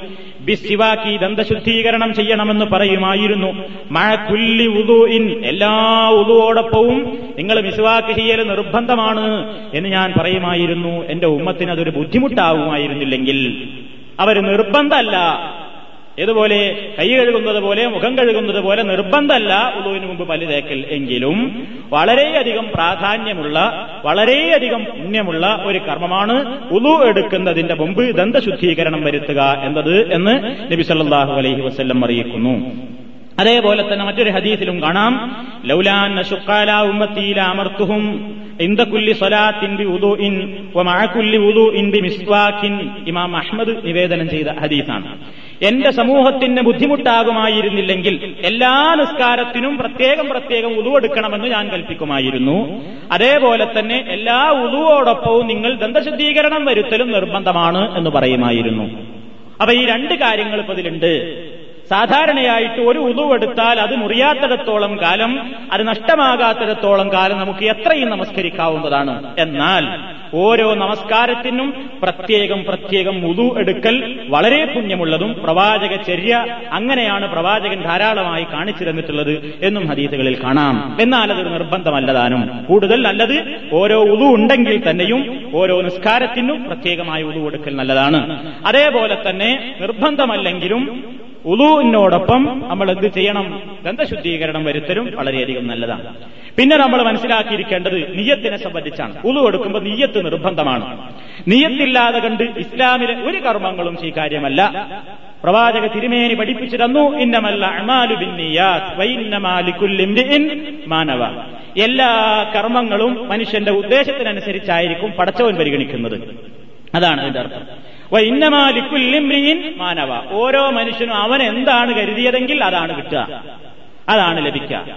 അപ്പൊ എന്താണ്? ഏത് കർമ്മത്തിനും നീയത്ത് ആവശ്യമായതുപോലെ ഉദുവിനും നീയത്ത് നിർബന്ധമാണ്. എങ്ങനെയാണ് നീയത്ത്? എന്താണ് നീയത്ത് എന്ന് പറഞ്ഞാൽ ഇന്ന കാര്യം ഞാൻ ചെയ്യുന്നു എന്നുള്ള ബോധം ഉണ്ടാവലാണ് നീയത്ത്. നീയത്ത് എന്ന് പറയുമ്പോൾ രണ്ട് നിലക്കുണ്ട്. ഒന്ന് ഞാൻ ഇന്ന കർമ്മം ചെയ്യുന്നു എന്ന ബോധത്തോടുകൂടെ ആയിരിക്കണം നമ്മളത് ചെയ്യുന്നത്. അത് തന്നെയാണ് നീയത്ത്. അതായത് ഒരാൾ ഉതുകൊടുക്കുക ഉതുകൊടുക്കുമ്പോ അങ്ങനെ സാധാരണയായിട്ട് കൈയും മുഖമൊക്കെ ഇങ്ങനെ കഴുകി ഉതുവിന്റെ ഓർഡർ പ്രകാരത്തിൽ തന്നെ കൈയും മുഖമൊക്കെ ഒരാൾ ഇങ്ങനെ കഴുകി വന്നു. പക്ഷെ അയാളുടെ ഉദ്ദേശം എന്താണ്? നല്ല ചൂടാണ് അതുകൊണ്ട് തണുത്ത വെള്ളം കൊണ്ട് തിരി ഒന്ന് കഴുകലും ഉന്മേഷം വരുത്തലും അല്ലെങ്കിൽ അവയവങ്ങളിലുള്ള അഴുക്ക് നീക്കലൊക്കെയാണ് ഒരാൾ ഉദ്ദേശിക്കുന്നതെങ്കിലോ അത് ഉതുവാകില്ല ഇതേ കാരണം? ഉദുവിന്റെ ക്രമപ്രകാരം തെർത്തീപൊന്നും ഇല്ലാത്തത് കൊണ്ടല്ല. അയാൾക്കുണ്ടായിരിക്കണം മനസ്സിലെന്ത്? ഇത് നിസ്കാരം നിർവഹിക്കാൻ വേണ്ടിയുള്ള ഉളുവാണ്. അതിനു വേണ്ടിയുള്ള ഉളുവാണ് എന്ന് എന്ത് ചെയ്യണം? അദ്ദേഹം കരുതണം. എന്നാ അത് പറയണോ? ഇതിങ്ങനെ വെള്ളം ഇങ്ങനെ മുക്കി കോരി കൈ പിടിച്ചിട്ട് ഇങ്ങനെ പറയാൻ നിൽക്കും കുറെ മനുഷ്യന്മാർ. സാധാരണയായിട്ട് ആളുകൾ ഉളു കൊടുക്കുമ്പോൾ ഹൗലിൽ നിന്നായാലും പൈപ്പിൽ നിന്നായാലും ഒക്കെ വെള്ളം ഇങ്ങനെ തിരിച്ചിട്ട് രണ്ട് കയ്യിലും ഇങ്ങനെ കാണിച്ചിട്ട് ഇങ്ങനെ പിടിച്ച് നിർത്തിയിട്ട് പറയും നിസ്കാരത്തെ ഹലാലാക്കാൻ വേണ്ടി ഉദു എന്ന ഫർലിനെ ഞാൻ അള്ളാഹു താലാക്ക് വേണ്ടി നിർവഹിക്കുന്നു എന്നും പറഞ്ഞിട്ടാണ് ഇതിങ്ങനെ പിടിക്കുക. വസവാസുള്ള മനുഷ്യന്മാരാണെങ്കിൽ ഇതിങ്ങനെ പറഞ്ഞ് പിടിക്കുമ്പോഴേക്ക് കയ്യിലുണ്ടോ ഉള്ളിലുണ്ടോ ചോർന്ന് പോയിട്ടുണ്ടാവും രണ്ടാമത് കൊടുക്കേണ്ടി വരും. പിന്നീട് ഇങ്ങനെ പറഞ്ഞു തീരുമ്പോഴേക്ക് ചിലവിൽ അറബിയിലും പറയും മലയാളത്തിലും പറയും അപ്പോഴേക്ക് ഇത് സാധനം ചോർന്നു പോയിട്ടുണ്ടാവും. ഈ നിയ്യത്ത് എന്ന് പറയുന്നത് ഇസ്ലാമിൽ മനുഷ്യ ശരീരത്തിൽ അള്ളാഹു സുബാനുത്തര ഓരോന്നിനും ഓരോ അവയവം നിശ്ചയിച്ചു തന്നിട്ടുണ്ട്. കണ്ണ് തന്നിട്ടുണ്ട് പഠിച്ചോൻ അത് കാണാനാണ്. കണ്ണുകൊണ്ട് കേൾക്കാൻ പറ്റൂല. ചെവി തന്നിട്ടുണ്ട് അതുകൊണ്ട് കേൾക്കണം അതുകൊണ്ട് കാണാൻ പറ്റൂല. നാവ് അത് രുചിക്കാനുള്ളതാണ്. അതേപോലെ തന്നെ മൂക്ക് അത് മണക്കാനുള്ളതാണ്. ഇതേപോലെ തന്നെ പടച്ചതമ്പുരാൻ നമുക്ക് നൽകിയിട്ടുള്ള ഒരവയവാണ് ഹൃദയം. അത് മനുഷ്യന് കരുതാനുള്ളതാണ്. മഹല്ലു നിയത്തി അൽ ഖൽബു എന്നാണ്. നിയത്തിന്റെ സ്ഥാനം ഹൃദയമാണ്. അപ്പൊ കരുതൽ നാവുകൊണ്ടല്ല കരുതൽ എന്തുകൊണ്ടാണ്? ഹൃദയം കൊണ്ടാണ്. അപ്പൊ ഉളുടുക്കുകയാണ് ഇതൊരു പുണ്യകർമ്മമായ ഉളുടുക്കുകയാണ് മനസ്സിൽ ആ ബോധത്തോടുകൂടെ തന്നെ നമ്മൾ എന്ത് ചെയ്താൽ മതി? കൈ കഴുകാൻ തുടങ്ങിയാൽ മതി. വേറെ പ്രത്യേകിച്ച് നിയത്തൊന്നും അവിടെ ആവശ്യമില്ല. ഇതാണ് ഉദൂന്റെ നിയത്ത്. അല്ലാതെ നിസ്കാരത്തെ ഹലാലാക്കാൻ വേണ്ടി എന്ന് പറയുന്ന ഒരു ഏർപ്പാട് നബിസല്ലാഹു അലൈവല്ലം ചെയ്യാറുണ്ടായിരുന്നില്ല. ഈ വിഷയത്തിൽ ഇമാം ഇബിനുൽ ഖയ്യം റഹ്മത്തുല്ലാഹി അലൈഹി അദ്ദേഹം പ്രവാചക ചര്യകൾ ക്രോഡീകരിച്ചിട്ടുള്ള ഒരു ഗ്രന്ഥത്തിന്റെ പേരാണ് സാദുൽ മഹാദ് ഫി ഹദി ഖൈറിൽ ഇബാദ് അള്ളാഹുവിന്റെ അടിമകളിൽ വെച്ച് ഏറ്റവും ഉത്തമനായ പ്രവാചകന്റെ ചര്യകളെ ക്രോഡീകരിച്ചിട്ടുള്ള ഒരു ഗ്രന്ഥമാണ് സാദുൽ മഹാദ് അതിൽ അദ്ദേഹം പറയുന്നു വലം യകുൻ യഖൂലു ഫി അവലിഹി അള്ളാഹുവിന്റെ പ്രവാചകൻ ഉദുവിന്റെ ആദ്യത്തിൽ പറയാറില്ലായിരുന്നു. എന്ത്? നവൈത്തു റഫ് അൽ ഹദസ് ചെറിയ ശുദ്ധിയെ ഉയർത്താൻ വേണ്ടി ഞാനിതാ കരുതിയിരിക്കുന്നു എന്നോ വലസ്തിബാഹത്ത നിസ്കാരത്തെ ഹലാലാക്കുവാൻ വേണ്ടി അല്ലെങ്കിൽ നിസ്കാരത്തെ അനുവദനീയമാക്കാൻ വേണ്ടി ഞാനിതാ ഉടുവെടുക്കുന്നു എന്ന് നബി പറയാറില്ല. ലാഹുവ നബിയും പറയാറില്ല. വലാ അഹദും പ്രവാചക തിരുമേനിയിൽ നിന്ന് ഇസ്ലാം നേരിട്ട് കണ്ടും കേട്ടും പഠിച്ചു മനസ്സിലാക്കിയ സഹാബത്തും അത് ചെയ്യാറില്ലായിരുന്നു വലം ഹർഫുൻ വാഹിദുൻ.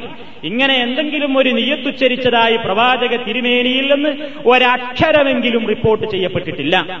എന്നാൽ അഴിപ്പായ അതീത് എല്ലാത്തിനും ഉണ്ടായിട്ടുണ്ട് സാധാരണ. വാറോലകളെങ്കിലും ഉണ്ടാവാറുണ്ട്. ഈ വിഷയത്തിൽ ലാബി ഇസ്നാദിൻ സഹീഹിൻ സഹീഹായ പരമ്പരയോടുകൂടെ വന്നിട്ടില്ല. ലഴീഫായ പരമ്പരയോടുകൂടെ ഞാരെങ്കിലും കെട്ടിണ്ടാക്കിയ ഒരു വാറോലെങ്കിലും ഈ വിഷയത്തിൽ വരെ അതുമില്ല. അപ്പൊ നീയത്ത് ചൊല്ലിപ്പറയുന്ന കാര്യം നമ്മുടെ ആൾക്കാർക്ക് എത്ര പറഞ്ഞാലും ആ വസവാസി തീരൂല. ഇത് സ്വാഭാവികമാണ്. അറിയുന്ന ആൾക്കാരുടെ പിന്നെ എന്താണ് ഇങ്ങനെ പിടിച്ചിട്ട് പറയും. ഇതൊക്കെ വേണ്ട. ഇത് വിധേയത്താണ് നിയത്താണ് ഹൃദയ ഹൃദയമാണ് അതിന്റെ സ്ഥാനം. എന്ന് അറിയാവുന്ന ആളുകൾ പോലും സൂക്ഷ്മമായിട്ട് ശ്രദ്ധിച്ചു നോക്കിയാൽ കാണാതെ പിടിച്ചിരിക്കുന്നത് ഇങ്ങനെ പറഞ്ഞു. അവർ പറഞ്ഞാലല്ലാതെ ആ ഒരു വസവാസാണ്. അത് മാറ്റിയെടുക്കണം നമ്മൾ. നിയത്തിന്റെ സ്ഥാനം ഹൃദയമാണ്. ഇത് ഒതുവെടുക്കാൻ പ്രവാചക തിരുമേനി സല്ലാഹു അലൈഹിസ്ലാം അതിന്റെ മുമ്പ് ഒരു വാചകവും പ്രത്യേകിച്ച് എണ്ണി പറയാറില്ലായിരുന്നു. അതേപോലെ തന്നെ പ്രധാനമാണ് നീയത്തിൽ ഉദ്ദേശശുദ്ധി. രണ്ടാമത്തെ വകുപ്പ് അതാണ്. ഉദ്ദേശശുദ്ധി എന്ന് പറയുമ്പോൾ ആർക്കെങ്കിലും കാണാൻ വേണ്ടിയുള്ളതല്ല ഇത് പടച്ചോന്റെ അടുക്കൽ സ്വീകാര്യയോഗ്യമായിരിക്കണം എന്നതാണ് ആ ഉദ്ദേശശുദ്ധി കൊണ്ട് ഉദ്ദേശം അതാണ് ഏറ്റവും വലിയ പ്രാധാന്യവും. ഏത് കർമ്മങ്ങളിലും ഈ നീയത്തിനാണ് ഏറ്റവും വലിയ പ്രസക്തി.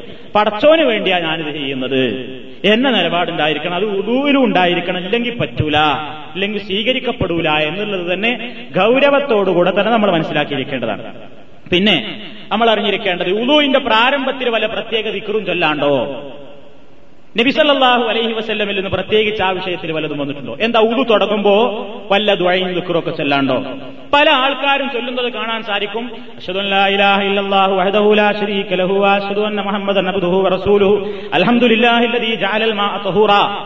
എന്നിങ്ങനെ പ്രയാസപ്പെട്ട് ചൊല്ലുന്നതായി കാണാൻ സാധിക്കും. പിന്നെ ചില ആളുകൾ ഓരോ അവയവം കഴുകുമ്പോഴും പ്രത്യേക ദുവാ ചെല്ലുന്നത് കാണാൻ സാധിക്കും. എന്തൊക്കെയാണ്?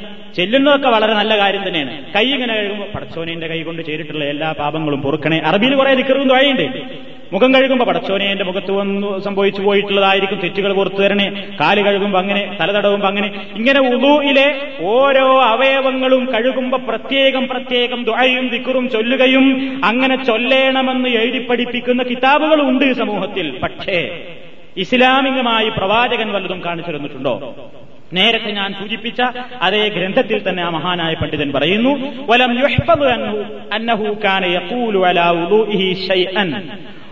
മുമ്പായി പ്രവാചകൻ സല്ലാഹു അലൈഹി വസല്ലം ഒന്നും പറയാറില്ലായിരുന്നു ഗൈറത്ത് ബിസ്മി ചൊല്ലലല്ലാതെ.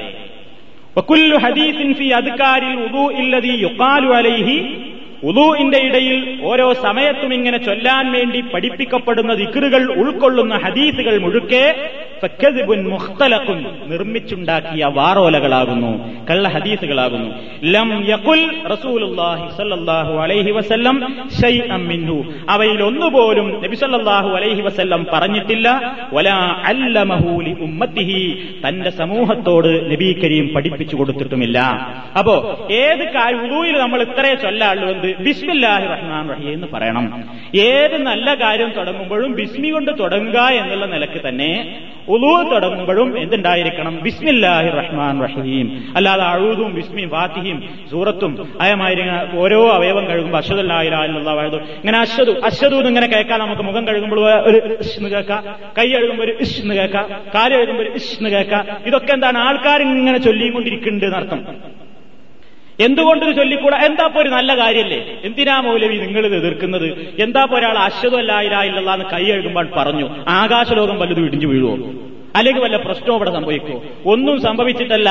പ്രവാചക തിരുമേനി നമുക്ക് കാണിച്ചു തന്നതുപോലെ തന്നെ കാര്യങ്ങൾ ചെയ്യണമെന്ന് കണിശമായ നിയമം നമുക്ക് ഇസ്ലാമിലുണ്ട്. മൂനി ഞാൻ എങ്ങനെ നിസ്കരിക്കുന്നത് കണ്ടോ അതേപോലെ നിങ്ങൾ നിസ്കരിക്കണം. ഇന്ന് പല ആൾക്കാരും മധുഹബിലെ നിസ്കാരങ്ങളാണ് നിസ്കരിച്ചു കൊണ്ടിരിക്കുന്നത് നാല് മധുഹബിന് നാല് വേറെ വേറെ നിസ്കാരങ്ങളായിട്ടാണ് അതിൽ പലതും പ്രവാചക ചര്യയോട് യോജിക്കുന്നു പലതും വിയോജിക്കുന്നു. യോജിക്കുന്നത് എടുക്കുക എന്നുള്ളതാണ് നമ്മുടെ ഈ വിഷയത്തിൽ നമ്മൾ സ്വീകരിക്കേണ്ടുന്ന നയം.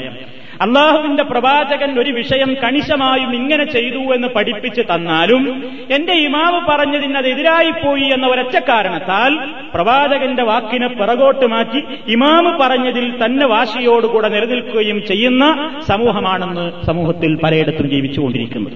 ഇത് ശരിയല്ല. പ്രവാചകനിൽ നിന്നൊരു കാര്യം തെളിഞ്ഞാൽ പിന്നെ എല്ലാവരേക്കാളും സ്ഥാനം പ്രവാചകന്റെ വാക്യത്തിനാണ്. കാരണം പ്രവാചകനാണ് തെറ്റുപറ്റാത്ത ഏക വ്യക്തിത്വം. പ്രവാചകന് മാത്രമാണ് വഹി വന്നിട്ടുള്ളത്. മറ്റുള്ളവർക്കാർക്കും വഹി കിട്ടിയിട്ടില്ല. അതുകൊണ്ട് അഭിപ്രായങ്ങളിൽ തെറ്റും ശരിയും ഉണ്ടാകാം. തെറ്റും ശരിയും എന്ന വിവേചനമില്ലാതെ വെറും ശരി മാത്രം ഉണ്ടാവുക വഹി കിട്ടുന്ന പ്രവാചക തിരുമേനി സല്ലാഹു അലൈ വസ്ല്ലമിന്റെ വാക്യങ്ങളിൽ മാത്രമായിരിക്കും എന്നുള്ളതുകൊണ്ടാണ് നബി തിരുമേനിയുടെ അഭിപ്രായങ്ങൾക്കും നബി തിരുമേനിയുടെ പ്രവർത്തനങ്ങൾക്കുമാണ് മുസ്ലിം സത്യവിശ്വാസി ഏറ്റവും കൂടുതൽ വിലയും മൂല്യവും കൽപ്പിക്കേണ്ടത് എന്നുണർത്തുകയാണ് അപ്പൊ ഉദുവിന്റെ തുടക്കത്തിൽ നമ്മൾ ചൊല്ലേണ്ടത് ബിസ്മില്ലാഹി റഹ്മാൻ റഹീം എന്ന് പറഞ്ഞുകൊണ്ട് നമ്മൾ ഉദു ആരംഭിക്കുന്നു.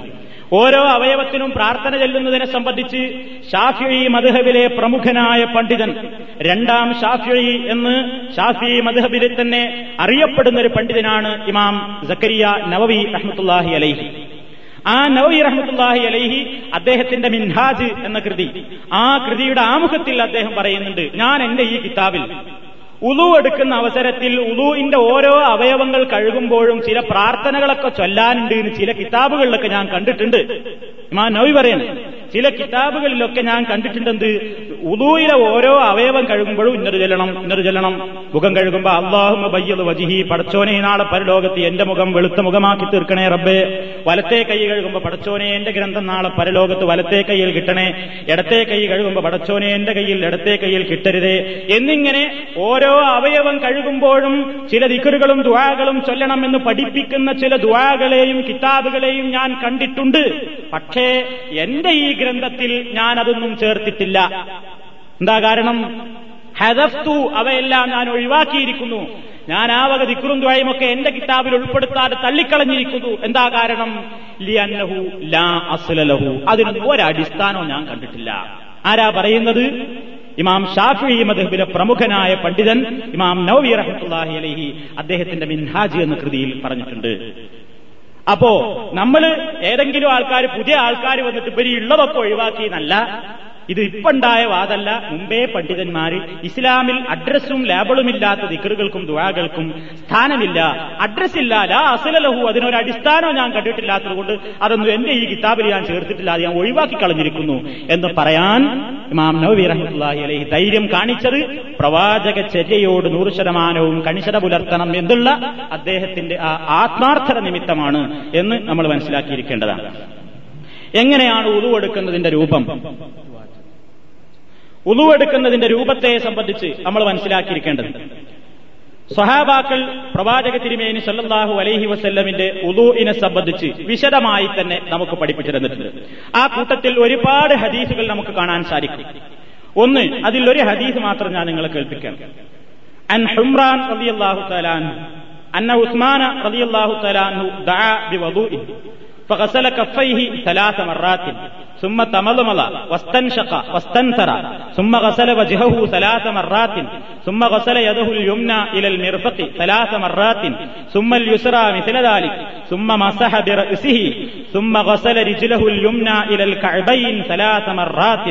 ثم اليسرى مثل ذلك ثم قال رأيت رسول الله صلى الله عليه وسلم توضأ نحو وضوئي هذا متفق عليه അഥവാ ഇമാം ബുഖാരിയും മുസ്ലിമും നിവേദനം ചെയ്തിട്ടുള്ള സഹിഹായ ഹദീസാണ് എന്നർത്ഥം ഉസ്മാൻ റബി അള്ളാഹു തലാൻഹു ഒരിക്കൽ ദാബി വധുഇൻ ഉതു ഉണ്ടാക്കാനുള്ള വെള്ളം കൊണ്ടുവരാൻ വേണ്ടി ഒരാളോട് ആവശ്യപ്പെട്ടു എന്നിട്ട് അത് ഊതു ഉണ്ടാക്കാനുള്ള വെള്ളം അടുത്തെത്തിയപ്പോ ഇദ്ദേഹം ഊതു പഠിപ്പിച്ചു കൊടുക്കുകയാണ് ആളുകൾക്ക്. ഉസ്മാനുബിനപ്പാഹു തലാൻ അങ്ങനെ ആദ്യം അദ്ദേഹം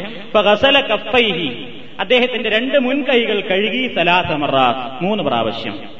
സുമ്മ തമലുമല പിന്നീട് അദ്ദേഹം വായിൽ വെള്ളമാക്കി. വസ്തൻ ഷക്ക മൂക്കിൽ വെള്ളം കയറ്റി വസ്തൻ സറ. എന്നിട്ട് ആ വെള്ളം ചീറ്റിക്കളഞ്ഞു. സുമ്മ ഗസല വജുഹു. പിന്നീട് മുഖം കഴുകി സലാസമറാത്തിൻ മൂന്ന് തവണ. ഇവിടെ വായിൽ വെള്ളം കയറ്റി അതേ വെള്ളമാക്കി മൂക്കിൽ വെള്ളം കയറ്റി ചീറ്റി എന്നുള്ളത് മറ്റൊരു ഹദീസിൽ കാണാം.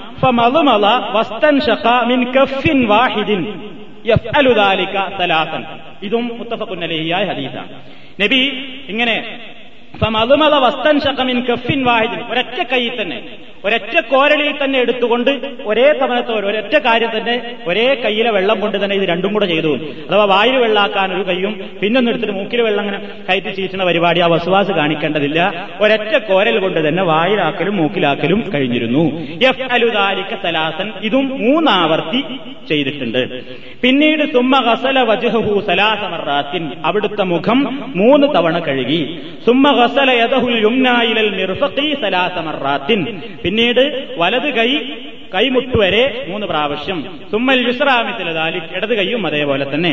സുമ്മ മസഹബിറസിഹി പിന്നീട് അവിടുന്ന് തല തടവി. സുമ്മ തല തടവുന്നതിന്റെ രൂപത്തെ സംബന്ധിച്ച് ശേഷമുള്ള ഹദീസുകളിൽ കാണാം. സുമ്മ ഗസല റിജിലഹുൽ യുംനാ ഇലൽ കാൽ നിര്യാണി വരെ കഴുകി മൂന്ന് പ്രാവശ്യം. സുമ്മൽ യുസ്രാ മിസ്ലദാലി ഇടത്തെ കാലും അതേപോലെ തന്നെ കഴുകി.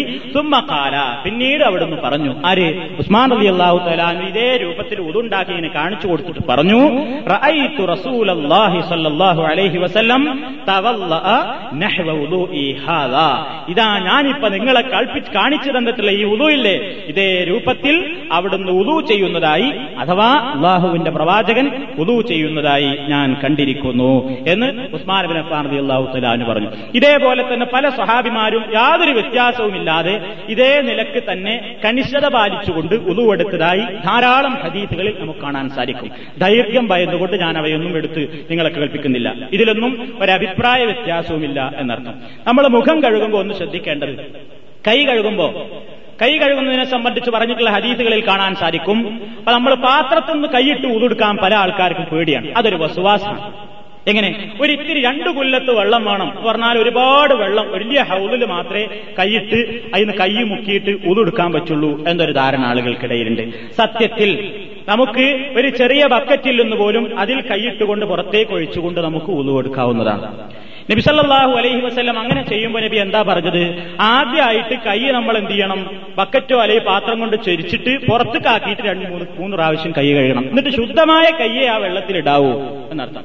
അതിൽ പ്രത്യേകിച്ച് നിയമമുണ്ട്. നിങ്ങളൊരാൾ നൗമിഹി നിങ്ങളിൽ ഒരാൾ അവന്റെ ഉറക്കിൽ നിന്ന് എഴുന്നേറ്റാൽ അവൻ കണിശമായും അവന്റെ കൈകൾ മൂന്ന് പ്രാവശ്യം കഴുകട്ടെ. കാരണം എതിരി അയിന ബാത്ത് ചെയ്തഹു അവന്റെ ഉറക്കിൽ ഇവന്റെ കൈ എവിടെയാണ് രാത്രി താമസിച്ചത് എന്നറിയില്ലല്ലോ. ഒരു പക്ഷേ മാലിന്യങ്ങൾ പുരളാൻ സാധ്യതയുണ്ട്. വിഷജന്തുക്കൾ അരിച്ചു കയറാൻ സാധ്യതയുണ്ട്. ശാരീരികമായും ആരോഗ്യപരമായും മനുഷ്യന് വിഘാതമായ രൂപത്തിലുള്ള എന്തെങ്കിലും സാധനങ്ങൾ അവന്റെ കയ്യിൽ പറ്റിപ്പിടിക്കാൻ സാധ്യതയുണ്ട്. ഇത് ശുദ്ധീകരിക്കുന്ന വെള്ളത്തിൽ തന്നെ നേരിട്ട് കഴുകാതെ അങ്ങോട്ട് കൊണ്ടേയിടരുത് അതുകൊണ്ട് ആദ്യം നിങ്ങൾ അതൊന്ന് മൂന്ന് പ്രാവശ്യം വൃത്തിയാക്കി കഴുകിയിട്ട് വേണം പാത്രത്തിൽ കൈയിടാൻ എന്ന് പ്രവാചകൻ സല്ലല്ലാഹു അലൈഹി വസ്ലം പറഞ്ഞതായി ഹദീസുകൾ നമുക്ക് കാണാൻ സാധിക്കും. അപ്പോ ഇങ്ങനെ കൈ കഴുകി കഴിഞ്ഞതിന് ശേഷം അങ്ങനെ പാത്രത്തിൽ നിന്ന് നമുക്ക് എന്ത് ചെയ്യാം? പുറത്തേക്ക് എടുത്തുകൊണ്ട് അയിത്തനിട്ട് കഴുകല്ല വെള്ളം എടുത്തിട്ട്. ചില ആൾക്കാരുടെ ധാരണ എന്താണ്? തീരെ അതിൽ വെള്ളം നമ്മൾ ആ കൈ ആ കൈ കൊണ്ട് കഴുകിയില്ലേ? കഴുകിയാൽ പിന്നെ പിന്നീട് ആ ഒറ്റുന്ന വെള്ളം എന്തായി? മുസ്താഴ്മലായ വെള്ളമായി എന്നൊക്കെ പറഞ്ഞിട്ട് ഒരുപാട് മസ്തരണ്ട് ഒരിക്കൽ ഉപയോഗിച്ച വെള്ളമായി അപ്പൊ പിന്നെ ആകെ തുടക്കേണ്ടി വരും. അതുകൊണ്ട് ഒരിത്തിരിയും പറ്റാൻ പറ്റൂല. അപ്പൊ തുടച്ചിട്ട് പിന്നെ ഇന്ന് മുക്കാതൊന്നും പ്രായോഗികമല്ല ചെറിയൊരു പാത്രത്തിൽ നിന്ന് തൊട്ടിയിൽ നിന്ന് തന്നെ നബി കൊട്ടി കൊണ്ടുവരാൻ വേണ്ടി ആവശ്യപ്പെടുകയും എന്നിട്ട് അത് പുറത്തേക്ക് ചൊരിച്ചിട്ട് കൈ കഴുകുകയും എന്നിട്ട് അതിൽ കൈയിട്ട് പുറത്തേക്ക് വെള്ളം എടുത്തിട്ട് കൈ ഇങ്ങനെ ഇട്ട് ഉതു ഉണ്ടാക്കുകയും ചെയ്തതായിട്ട് സഹിഹായ ഹദീസുകളിൽ കാണാവുന്നതാണ്. അപ്പൊ അത് നമ്മൾ ഈ വിഷയവുമായി ബന്ധപ്പെട്ടുകൊണ്ട് മനസ്സിലാക്കിയിരിക്കേണ്ടതാണ്. പിന്നെ പിന്നെ മൂക്കിൽ വെള്ളം കയറ്റി ചുറ്റുമ്പോഴും അതേപോലെ തന്നെ വായ വൃത്തിയാക്കുമ്പോഴും അതും മൂന്ന് പ്രാവശ്യം തന്നെ പ്രവാചകൻ സല്ലാഹു അലൈഹി വസല്ലം നടത്തിയിട്ടുണ്ട്. സുമ്മ ഹസല വജുഹു മുഖം കഴുകുമ്പോ ഹദീസുകളിൽ ധാരാളം പറഞ്ഞതായിട്ട് കാണാൻ സാധിക്കും. ഉദുവിന്റെ ഓരോ അവയവങ്ങളിലും കൃത്യമായി വെള്ളം എത്തുന്നുണ്ടോ എന്ന് നമ്മൾ പരിഗണിക്കേണ്ടതാണ്. ഏതെങ്കിലും ഒരു ഭാഗം ഒരു നഖത്തിന്റെ സ്ഥാനമെങ്കിലും വെള്ളം നനയാതെ പോയിട്ടുണ്ടെങ്കിൽ അത് ശരിയാവില്ല എന്ന് തന്നെ കണിശമായി പ്രവാചകൻ പഠിപ്പിച്ചതായി സഹിഹായ ഹദീസുകളിൽ വരുന്നുണ്ട്. അപ്പൊ മുഖം കഴുകുമ്പോ ധൃതിയിൽ നമ്മൾ അങ്ങോട്ട് കഴുകുമ്പോ മുഖം കഴുകുന്നതിന്റെ പരിധി നിർണയിക്കപ്പെട്ടിട്ടുള്ളത് ഒരു ചെവിക്കുറ്റി മുതൽ മറ്റേ ചെവിക്കുറ്റി വരെയെന്നും വെറ്റിത്തടത്തിൽ മുടിമുളക്കുന്ന ആ സ്ഥലം മുതൽ താടിയിൽ വരെ എന്നുമാണ്. അതാണ് നിർബന്ധമായി മുഖത്തിൽ നിന്ന് കഴുകിയിരിക്കേണ്ടത്. നമ്മൾ ധൃതിപ്പെട്ട് കഴുകുമ്പോൾ പലപ്പോഴും കണ്ണുകൾക്കിടയിൽ വെള്ളം എത്താൻ സാധ്യതയില്ല. കണ്ണിന്റെ രണ്ട് ഭാഗത്ത് കണ്ണിന്റെ കുഴിഞ്ഞ കണ്ണുകളുള്ളവരാണ് പ്രത്യേകിച്ച് ചിലപ്പോൾ വെള്ളം എത്തൂല അപ്പൊ പല പ്രയാസങ്ങളും അത്തരത്തിലുണ്ടാകും. അപ്പൊ ധൃതിയിൽ അങ്ങനെ ഉതിർത്തു പോകുമ്പോൾ ഏതെങ്കിലും ഭാഗത്ത് മുഖത്തിന്റെ ഏതെങ്കിലും ഭാഗത്ത് വെള്ളം തട്ടാതെ പോകുന്നുണ്ടോ എന്ന് ഭയപ്പെടേണ്ടതാണ്. എന്ന് വിചാരിച്ച് ഇനിയിപ്പോ അതിങ്ങനെ കണ്ണാടിയിൽ നോക്കി ഇങ്ങനെ വെള്ളം എടുത്ത് ഇങ്ങനെ ഓരോ പോയിന്റിലും ഇങ്ങനെ തൊട്ടു വരുത്തി വസുവാസം ഉണ്ടാക്കണമെന്നൊന്നുമല്ല ഈ പറയുന്നത് കൃത്യമായിട്ട് എല്ലാ ഭാഗവും നനഞ്ഞിരിക്കാൻ ശ്രദ്ധിക്കണം എന്നർത്ഥം. അങ്ങനെയാണ് മുഖം കഴുകേണ്ടത്. കൈ കഴുകുമ്പോഴും അതേപോലെ തന്നെ. കൈകാലുകൾ കഴുകുമ്പോ ഹതി ആയത്തിലും പറഞ്ഞിട്ടുള്ളത് എന്താണ്? മുട്ടുവരെ അതേപോലെ തന്നെ നെരിയാണി വരെ എന്നാണല്ലോ. അപ്പൊ ഈ നെരിയാണി ഉൾപ്പെടോ അല്ലെങ്കിൽ കയ്യിന്റെ മുട്ട് ഉൾപ്പെടോ ഇത് ഒരു വിവാദ വിഷയമാണ്. എന്നാൽ പ്രവാചകൻ സല്ലാഹു അലൈഹി വസല്ലമിന്റെ സഹാബത്ത് എങ്ങനെയാണത് കാണിച്ചിരുന്നത്? നുഐമുബിന് അബ്ദുല്ലാഹി മുജമ്മർ റളിയല്ലാഹു തലാന്ന് പറയാണ് ഞാൻ അബൂഹുറൈറ റളിയല്ലാഹു തലാന്ന് ഉദു ചെയ്യുന്നതായി കണ്ടു. മുഖം അദ്ദേഹം പൂർത്തിയായി തന്നെ കഴുകി. അദ്ദേഹത്തിന്റെ വലത്തെ കൈ അദ്ദേഹം കഴുകിയ ഹത്ത അഷ്റാഫിൽ അബുദി ഈ ഭാഗത്തേക്ക് മുഴങ്കൈയിലേക്ക് തോൾക്കൈയിലേക്ക് കയറ്റി കഴുകി എന്നർത്ഥം. അപ്പൊ കൈയിന്റെ മുട്ടുപെട്ടു അതേപോലെ തന്നെ ഹത്ത കാൽ കഴുകിയപ്പോ സുമ്മ ഹസല രിജിലഹുൽ യുംന ഹത്ത അഷ്റാഫി സാത്തി കണങ്കാലിലേക്ക് കയറ്റി കഴുകി. അപ്പൊ നെരിയാണി വിട്ടു. അപ്പൊ ഇത്തിരി കയറ്റി കഴുകുന്നത് എന്ന് വെച്ച് ഇങ്ങോട്ടാകെ കഴുകല്ല മുട്ടും ഉൾപ്പെടെ പൂർത്തിയാക്കിയതിന്റെ ശേഷം ഒരു ഇത്തിരി കയറ്റി കഴുകുന്നത് വളരെ സൂക്ഷിക്കണം. അത് തന്നെയും ഉളുവെടുക്കുമ്പോ നമ്മൾ കുപ്പായത്തിന്റെ കൈ ഇങ്ങനെ കയറ്റി വെക്കുന്നതിന്റെ പോരായ്മ കാരണത്താൽ പല ആളുകളുടെയും ഈ ഭാഗത്ത് നനയാറില്ല. ഇതൊരു നൂറ് ശതമാനം സത്യമാണ് ഈ പറയുന്നത്. നിങ്ങൾ ആരെ പരിശോധിച്ചു നോക്കും? പല ആളുകളും ഉതുവെടുത്ത് പോരുമ്പോ അവരുടെ കൈയിന്റെ ഈ ഭാഗം നനഞ്ഞു കാണാറില്ല. ഇവിടെ ഇത്തിരി വെള്ളം ചേരാൻ പ്രയാസമുള്ള സ്ഥലമാണ് കൈ ഇങ്ങനെ കുത്തിയിട്ട് തഴമ്പുള്ള സ്ഥലമാണ് അതുകൊണ്ട് ആ ഭാഗത്തൊന്നും എത്തിയിട്ടുണ്ടാവില്ല നനവേ തട്ടിയിട്ടുണ്ടാവില്ല. പെട്ടെന്ന് സ്പീഡിൽ അങ്ങോട്ട് ഉതുവെടുത്ത് ഈ ഭാഗം കൃത്യമായിട്ടുണ്ടായിരിക്കുകയില്ല. അപ്പൊ അത് കൃത്യമായിട്ട് ആ നനയേണ്ട സ്ഥലം നനയാതെ പോയാൽ അത് നമ്മുടെ ഉദുവിനെ ബാധിക്കും എന്ന നിലയ്ക്ക് തന്നെ നമ്മൾ പ്രത്യേകം മനസ്സിലാക്കിയിരിക്കേണ്ടതാണ്. അതും പ്രവാചകൻ പറഞ്ഞിട്ടുണ്ട് നിങ്ങൾ പരലോ ആ വിഷയം കേട്ട് കഴിഞ്ഞതാണ്. പരലോകത്ത് പ്രവാചകന്റെ ഉമ്മത്തിനെ പ്രത്യേകം തിരിച്ചറിയുന്നത് ഒരു പ്രത്യേകമായ ശോഭയുണ്ടായിരിക്കും അവർക്ക് എന്നാണ്. കൈകാലുകളും മുഖവും തിളങ്ങുന്ന ശോഭിക്കുന്ന ഒരു പ്രത്യേക വിഭാഗമായിരിക്കും അഷറഫുൽ ഹൽക്കിന്റെ ഉമ്മത്തുകൾ എന്ന് പറയുകയുണ്ടായി. എന്താണ് കാരണം? അത് ഉദൂ കാരണത്താലാണ് അതുകൊണ്ട് അവിടെ നിങ്ങൾ ശോഭ ആഗ്രഹിക്കുന്നുവെങ്കിൽ നിങ്ങൾ സാധിക്കുന്നവർ അങ്ങനെ ചെയ്യണം. അപ്പൊ തിരി കയറ്റി കഴുകുന്നത് പുണ്യകരം തന്നെയാണ് എന്നാണ് നമ്മൾ മനസ്സിലാക്കിയിരിക്കേണ്ടത്. പിന്നെ തല തടവുന്ന കാര്യത്തെ സംബന്ധിച്ചാണ് പറയാൻ. ഈ തല തടവുന്നതിൽ എന്തുകൊണ്ടോ പല ആളുകളും പിശുക്ക് കാണിക്കുന്നു എന്നുള്ളത് ഒരു യാഥാർത്ഥ്യം മാത്രമാണ്. നമ്മൾ പണ്ട് മദ്രസയിലെ പാഠപുസ്തകങ്ങളിൽ നിന്നൊക്കെ പഠിച്ചുപോയി എന്ത്? നിസ്കാരത്തിലെ തല തടവൽ എങ്ങനെ? തലയിൽ അല്പത്തെ തടവൽ. ആ. എന്നിട്ട് ആ പഠിച്ച ആൾക്കാർക്ക് തന്നെ അഭിപ്രായ വ്യത്യാസമില്ല. എന്ത്? ഉലുവിന്റെ സുന്നത്ത് പറയുമ്പോൾ ഒന്നാമത് തന്നെ എണ്ണി പറയും. പല കാര്യങ്ങൾ പറയുന്ന കൂട്ടത്തിൽ തല മുഴുക്കെ തടവൽ എന്ന് പറയും. എന്നാ പ്രാവർത്തികമായിട്ട് ആരും അത് ചെയ്യൂല. എത്രത്തോളം ഏതെങ്കിലും ഒരു പള്ളിയുടെ ഹൗലുങ്കരയിൽ നിന്ന് നിങ്ങൾ തല മുഴുക്കെ തടഞ്ഞെങ്കിൽ നാൾക്കാർ നാലാളുങ്ങളെ ശ്രദ്ധിക്കാൻ തുടങ്ങും. എന്താ കാരണം? ഓ മൂപ്പര് പുതിയ ആളാ. മൂപ്പര് ഇപ്പൊ ഒരു യൂണിറ്റ് ഉണ്ടല്ലോ അവിടെ. ഇവിടെ ഒരു ശാഖ രൂപീകരിച്ചിട്ടുണ്ടല്ലോ. എന്ത് ഐ എസ് എമ്മോ എം എസ് എമ്മോ കെ എൻ എമ്മോ ഏതൊന്നും? മൂപ്പര് അതിന്റെ ആളാവുന്നു പുതിയ ആളാ. അപ്പൊ എന്താ? ഈ ആളെന്നെ പഠിച്ചിട്ടുണ്ട്. ഈ മനുഷ്യൻ തന്നെ പഠിച്ചിട്ടുണ്ട് നിസ്കാരത്തിൽ രണ്ടാം ക്ലാസ്സിലും മൂന്നാം ക്ലാസ്സിലും. തല മുഴുക്കേ തടവൽ സുന്നത്താണ്. എന്നാ ഇയാൾ ചെയ്യോ? ചെയ്യൂല. ആരെങ്കിലും തല മുഴുക്ക തടിയുടെ ഇങ്ങനെ മൂല്യമാറ്റികൾ ഇങ്ങനെ നോക്കിക്കും. ഇപ്പോ വഹാബിയാണോ ആരാണോ നോക്കാൻ വേണ്ടി. തല മുഴുക്ക തടിയുണ്ടോ എന്നാ ഒന്നാമത്തെ അടയാളം. പിന്നെ നോക്കണത് എത്ര വട്ടാ തടവിയത് ഒരു വട്ടാട് എന്നാ പിന്നെ ഉറപ്പന്നെയാണ് ഇയാൾ അതന്നെ. ഇങ്ങനെയാണ് ആളുകളൊക്കെ കൂട്ടര് എന്നാൽ ഈ രണ്ടിനും പ്രവാചക ചര്യയിൽ തെളിവുള്ളത് ഇങ്ങനെ രണ്ടും ചെയ്യുന്ന ആളുകൾക്കാണ്. ഒന്ന് മുഴുക്കെ തടവുന്നവർക്കും ഒറ്റ പ്രാവശ്യം തടവി മതിയാക്കുന്നവർക്കുമാണ് ഇസ്ലാമിക പ്രവാചകന്റെ ചര്യയും പിൻബലവും ഉള്ളത്. അത് നമ്മൾ മനസ്സിലാക്കിയിരിക്കേണ്ടതാണ്. എങ്ങനെയാണ് നബി അലൈവല്ലം തല തടവിയ രൂപം? വെള്ളം ഇങ്ങനെ എടുത്തിട്ട് ഈ ടിം ടിം എന്ന് പറഞ്ഞിട്ടുള്ള ഈ മുട്ടുണ്ടല്ലോ. ഇത് നബി സല്ലല്ലാഹു അലൈഹി വസല്ലമിന്റെ ചര്യയിൽ ഒരിക്കലും കാണാൻ സാധ്യമല്ല തലപ്പാവോ തൊപ്പിയോ ഉണ്ടായിരിക്കും. അപ്പൊ എന്ത് ചെയ്യും? ഒരു ഇത്തിരി ഭാഗം ആ തലപ്പാവിന്റെ ഭാഗത്ത് നിന്ന് മാറ്റി നിർത്തിയിട്ട് തല തടവും. ബാക്കി തലപ്പാവുമ പൂർത്തിയാക്കലാ പതിവ്. അപ്പോഴും തടവൽ എങ്ങനെ തന്നെയാണ്? മുഴുവൻ തന്നെയാണ്. മുഴുവൻ തടയുന്ന ഏർപ്പാടേ ഉണ്ടായിരുന്നുള്ളൂ. ഒരു ഇത്തിരി മാത്രമായിട്ട് ഇങ്ങനെ വെള്ളം അങ്ങനെ തൊട്ട് വെച്ചിട്ടല്ലോ അതന്നെ എന്ത് സ്പീഡിലാണ് ആളുകൾ വെള്ളം ഇങ്ങനെ എടുത്തിട്ട് ഒരൊറ്റ മൂന്ന് വീക്കലും വീക്കിങ്ങാണ്ട് എത്ര പറഞ്ഞു കൊടുത്താലും ആളുകൾക്ക് മനസ്സിലാകാത്തൊരവസ്ഥ. മുഴുക്ക തടഞ്ഞു പോയാൽ എന്തോ ഞാൻ പഴച്ചു പോയതായിട്ട് ആൾക്കാർ കണക്കാക്കും. ഒരു ധാരണ. എന്നാ ഒരു കാര്യം മനസ്സിലാക്കാം. ഓരോ ഉദുവിൽ അഞ്ച് നേരം ഉതു കൊടുക്കുമ്പോ അഞ്ച് സുന്നത്ത് നമുക്കിങ്ങനെ അറിയാതെ നഷ്ടപ്പെടുകയാണ് നമ്മൾ മനസ്സിലാക്കാം. ഒരു കർമ്മത്തിന് പത്ത് പ്രതിഫലാണ് അള്ളാഹ് റസൂൽ പറഞ്ഞത്. നമ്മൾ വിശ്വസിക്കുന്നു. ഖുർആാനും പറഞ്ഞിട്ടുണ്ട്. മൻ അബിൽ ഫലഹു ഒരു നന്മ ചെയ്താൽ അതിന് പത്ത് കൂലിയാണ്. ഇതൊക്കെ അങ്ങനെ എന്തിനാപ്പത്ത വേണ്ടി? ഈ എങ്ങനെങ്കിലും തടവിക്കോട്ടെ ശാഖാപരായ കാര്യങ്ങൾക്ക് വേണ്ടി ഇയാൾ തർക്കിക്കണ്. വേറെ അന്താരാഷ്ട്ര എന്തൊക്കെ വിഷയം പറയണ്ട്? അങ്ങനെ പറയുന്നവരുണ്ടായേക്കും. പക്ഷേ നമുക്ക് തടയുന്നുണ്ടെങ്കിൽ അത് നബിസല്ലാഹു അലൈവല്ലം തടവിയത് പോലെ ആയിക്കോട്ടെ എന്താ കുഴപ്പം? അപ്പൊ നമ്മൾ ആ രൂപത്തിൽ തന്നെ തടവാൻ വേണ്ടി നമ്മൾ ശ്രമിക്കണം. ഇതൊരു വിവാദമാക്കി അതൊരു വാദപ്രതിവാദം സംഘടിപ്പിക്കേണ്ട വിഷയാക്കൊന്നുമല്ല നമുക്ക് കൂലി കിട്ടണോ? നമ്മളത് ചെയ്തേക്കണം. അപ്പൊ നബിസല്ലാഹു അലൈഹി വസ്ല്ലം തടവിയ രൂപത്തിൽ തന്നെ തടവാൻ ശ്രമിച്ച അഞ്ചു നേരത്തെ ഉദൂയിൽ പത്ത് അമ്പത് പുണ്യം നമുക്കുണ്ട്. ഇതാ നഷ്ടപ്പെടുത്തിയാലോ? ഒന്നുമില്ല നമുക്ക് ആ കൂലില്ല. അപ്പൊ നബിസല്ലാഹു അലൈഹി വസ്ല്ലം എങ്ങനെ തടവി? അന്ന റസൂൽ അള്ളാഹി സല്ലാഹു അലൈഹി വസ്ല്ലം അസഹ ബിയദൈഹി ഫാഖ്ബല ബീമാ വാദ്ബറ بدأ بمقدم رأسه ثم ذهب بهما إلى قفاه ثم ردهما إلى المكان الذي بدأ منه ബുഖാരി മുസ്ലിം തിരുമതി നസായി ഒരുപാട് ഹദീസ് പണ്ഡിതന്മാർ റിപ്പോർട്ട് ചെയ്തിട്ടുള്ള സഹിയായ ഹദീസാണ് സംശയമൊന്നും ആർക്കും വേണ്ടാന്നർത്ഥം ചിലപ്പോൾ ലഴീഫാണോ എന്നൊക്കെ സംശയം ഉണ്ടാവില്ല ലഴീഫൊന്നും അല്ല നല്ല പവന്മാർക്ക് നല്ല തങ്കക്കട്ടി ഹദീസാണ് എന്തായി പറയുന്നത് റസൂൽ സല്ലാഹു അലൈഹി വസ്ല്ലം മസഹറഹുബിയദൈഹി തന്റെ തല ബിയദൈഹി ആദ്യം തന്നെ പറയും രണ്ട് കൈ കൊണ്ട് കൂടി തടവി അപ്പൊ ഇതല്ല എന്ന് ഉറപ്പായി. രണ്ട് കൈ കൊണ്ട് കൂടി തടവി എങ്ങനെയാ അതിന്റെ രൂപം? ഫാക്ബല ബിഹിമാവാദ്ബറ മുന്നോട്ട് കൊണ്ടുപോയി എന്നിട്ട് പിന്നോട്ട് കൊണ്ടുപോയി എന്നിട്ട് പിന്നെ മുന്നോട്ടും കൊണ്ടുവന്നു. ഇതെങ്ങനെ? കൈ ആദ്യം ഇവിടെ ഇങ്ങനെ വെച്ചു. ബദ ആ നബി തുടങ്ങി. ബിമുഖദ്ദബി റഹ്സിഹി തലയുടെ മുൻഭാഗത്ത്. അവ അങ്ങനെ വെച്ചു കയ്യെ സുമ്മ ദഹബ എന്നിട്ട് ആ രണ്ട് കൈയും കൊണ്ടുപോയി. ഇലാ കഫാഹു നബിയുടെ പിരടി വരെ. സുമ്മറദ്ദഹുമ പിന്നീട് ആ രണ്ട് കൈയും മടക്കിക്കൊണ്ടുവന്നു ഇലൽ മക്കാനില്ലതീ ബദ മിൻഹു തുടങ്ങി അതേ പോയിന്റിലേക്ക് തന്നെ. ഇതാണ് തലതടവുന്ന രൂപം. ഏയ് അതിപ്പോ ഈ തിരക്കുടിച്ച ജീവിതത്തിൽ മൗലവി പിന്നെ പ്രശ്നമാണ് കാരണം മുടിയൊക്കെ ചീകി ഒതുക്കുക ആ റൂമിന് എത്ര സമയം നമ്മൾ കാണുന്നത്. അപ്പൊ അതുകൊണ്ട് ഇതിപ്പോ ഇങ്ങനെ കാട്ടി ഇങ്ങനെ കാട്ടിയാൽ അതൊരു ബുദ്ധിമുട്ടാണ്. അതിന് ചീർപ്പ് കയ്യിൽ വെക്കുക. വേറെ ഒരു പ്രായോഗികമായ രൂപം അതിനില്ല.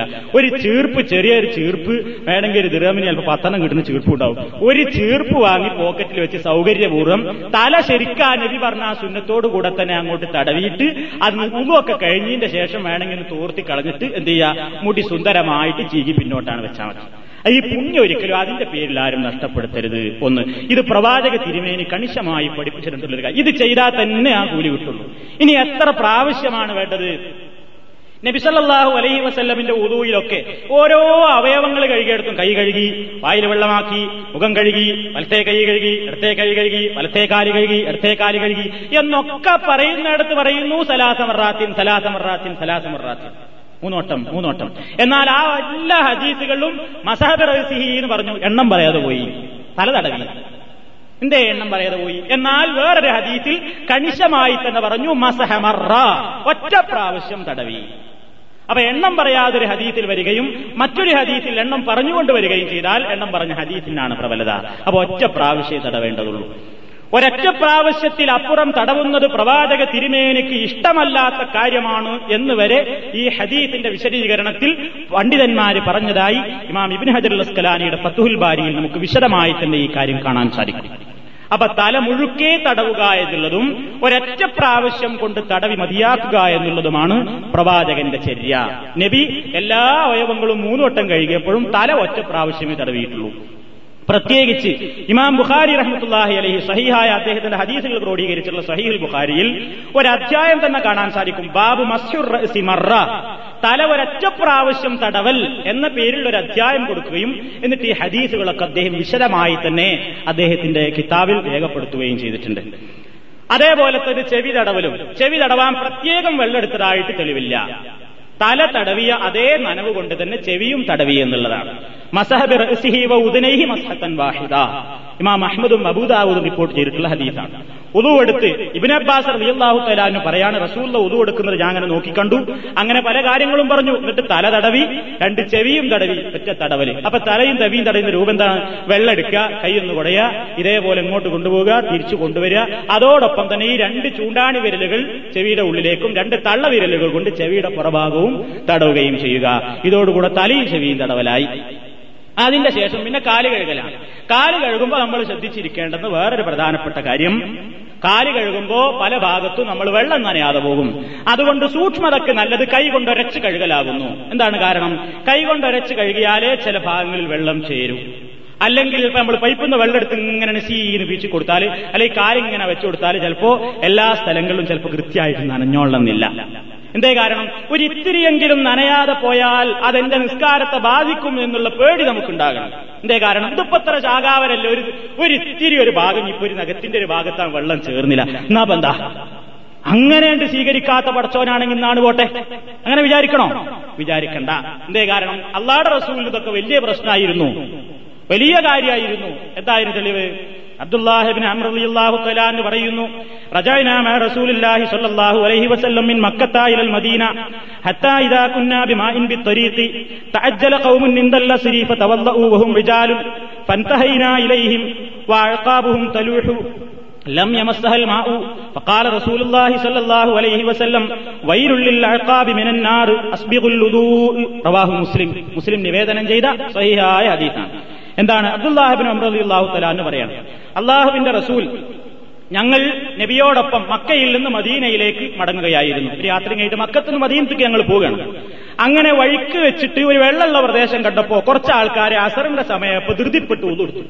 അങ്ങനെ ഞങ്ങളും അങ്ങോട്ട് എത്തി. ഇവർ ധൃതിയിൽ ഉതുണ്ടാക്കിപ്പോയി ഞങ്ങളും അവിടെ ഒന്ന് ഉതിർത്തു നോക്കുമ്പോ ഇവരുടെ അടുത്ത് എത്തി നോക്കുമ്പോ വാഴക്കാവും തലൂട്ടും ഇവരുടെ കാലിന്റെ ഈ മടമ്പിന്റെ ഭാഗത്ത് ഇങ്ങനെ തിളങ്ങുന്നുണ്ട് എന്താ തിളങ്ങുന്നറല്ല യമസ്താഹിൽ മാവ് വെള്ളം തൊട്ടിട്ടില്ല. വെള്ളം തൊടാത്ത ചില ഭാഗം ഇങ്ങനെ കാണുന്നുണ്ട്. അപ്പൊ ഫക്കാല റസൂലി സല്ലാഹു അലൈ വസ്ല്ലം വൈരുള്ളിൽ അഴക്കാവി മിനന്നാർ. കാലുകൾ മടമ്പുകൾ സൂക്ഷിച്ചു കഴുകാത്ത ആളുകൾക്ക് നരകമാകുന്നു നരകമാകുന്നു. അതുകൊണ്ട് അസ്ബികുൽ ഉദു ഉദു സമ്പൂർണമാക്കണം ഉദു സമ്പൂർണമാക്കണം എന്നിങ്ങനെ പ്രവാചകൻ വിളിച്ചു പറഞ്ഞുകൊണ്ടിരുന്നു. വേറെ ചില റിപ്പോർട്ടിൽ കാണാം വൈരുള്ളിൽ അഴത്താബി ബുത്തൂനിൽ അക്താബി മിനന്നാർ.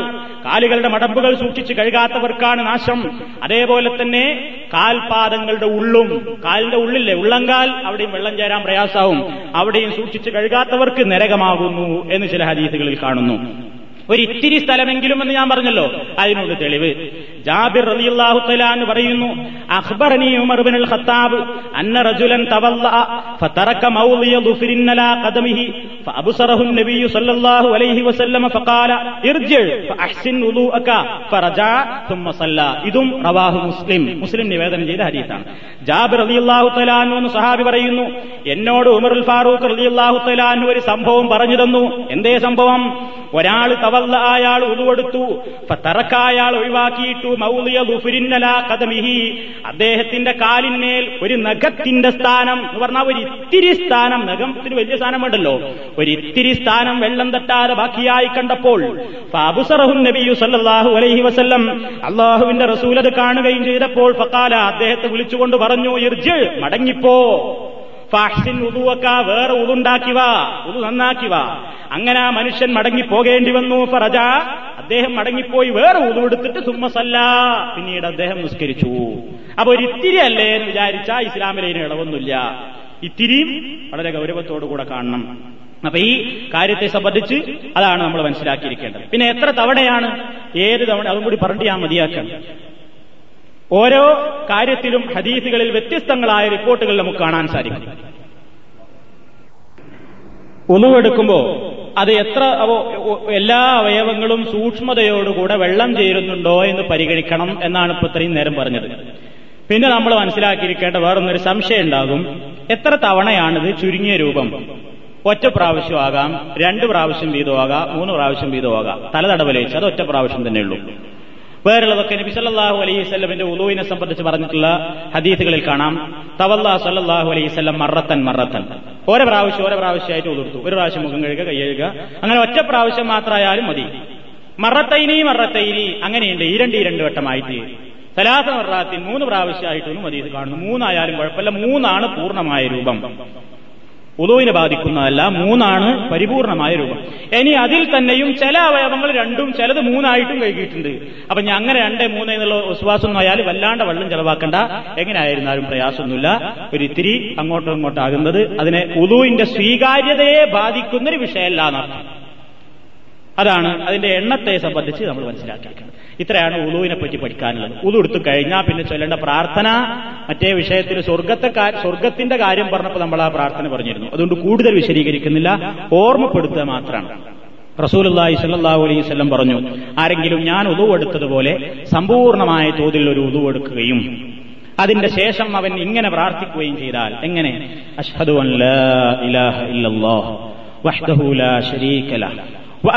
അന്ന മുഹമ്മദൻ വ റസൂലു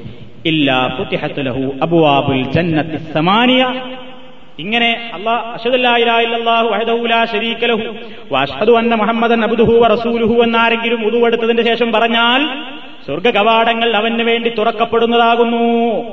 ഹദീസിലുള്ളതാണ്. അപ്പോ ഇതുവരെ ചൊല്ലിയാൽ മതി. ചില ഹദീസുകളിൽ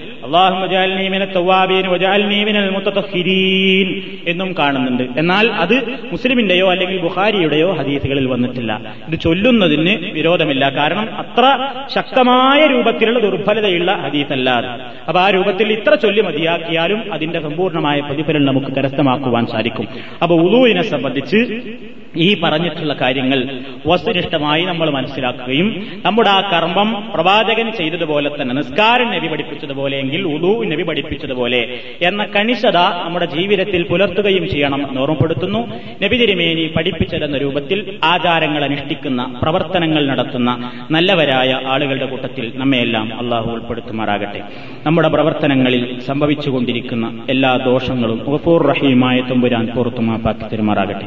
ഖബർ ശിക്ഷ ശിക്ഷയിൽ നിന്നും നരകശിക്ഷയിൽ നിന്നും അള്ളാഹു അവന്റെ മഹത്തായ ഔദാര്യം കൊണ്ട് നമ്മെ എല്ലാം രക്ഷപ്പെടുത്തുമാറാകട്ടെ اللهم ربنا تقبل منا إنك أنت السميع العليم وتب علينا إنك أنت التواب الرحيم واغفر لنا إنك أنت الغفور الرحيم ربنا لا تؤاخذنا إن نسينا أو أخطأنا وآخر دعوانا أن الحمد لله رب العالمين والسلام عليكم ورحمة الله وبركاته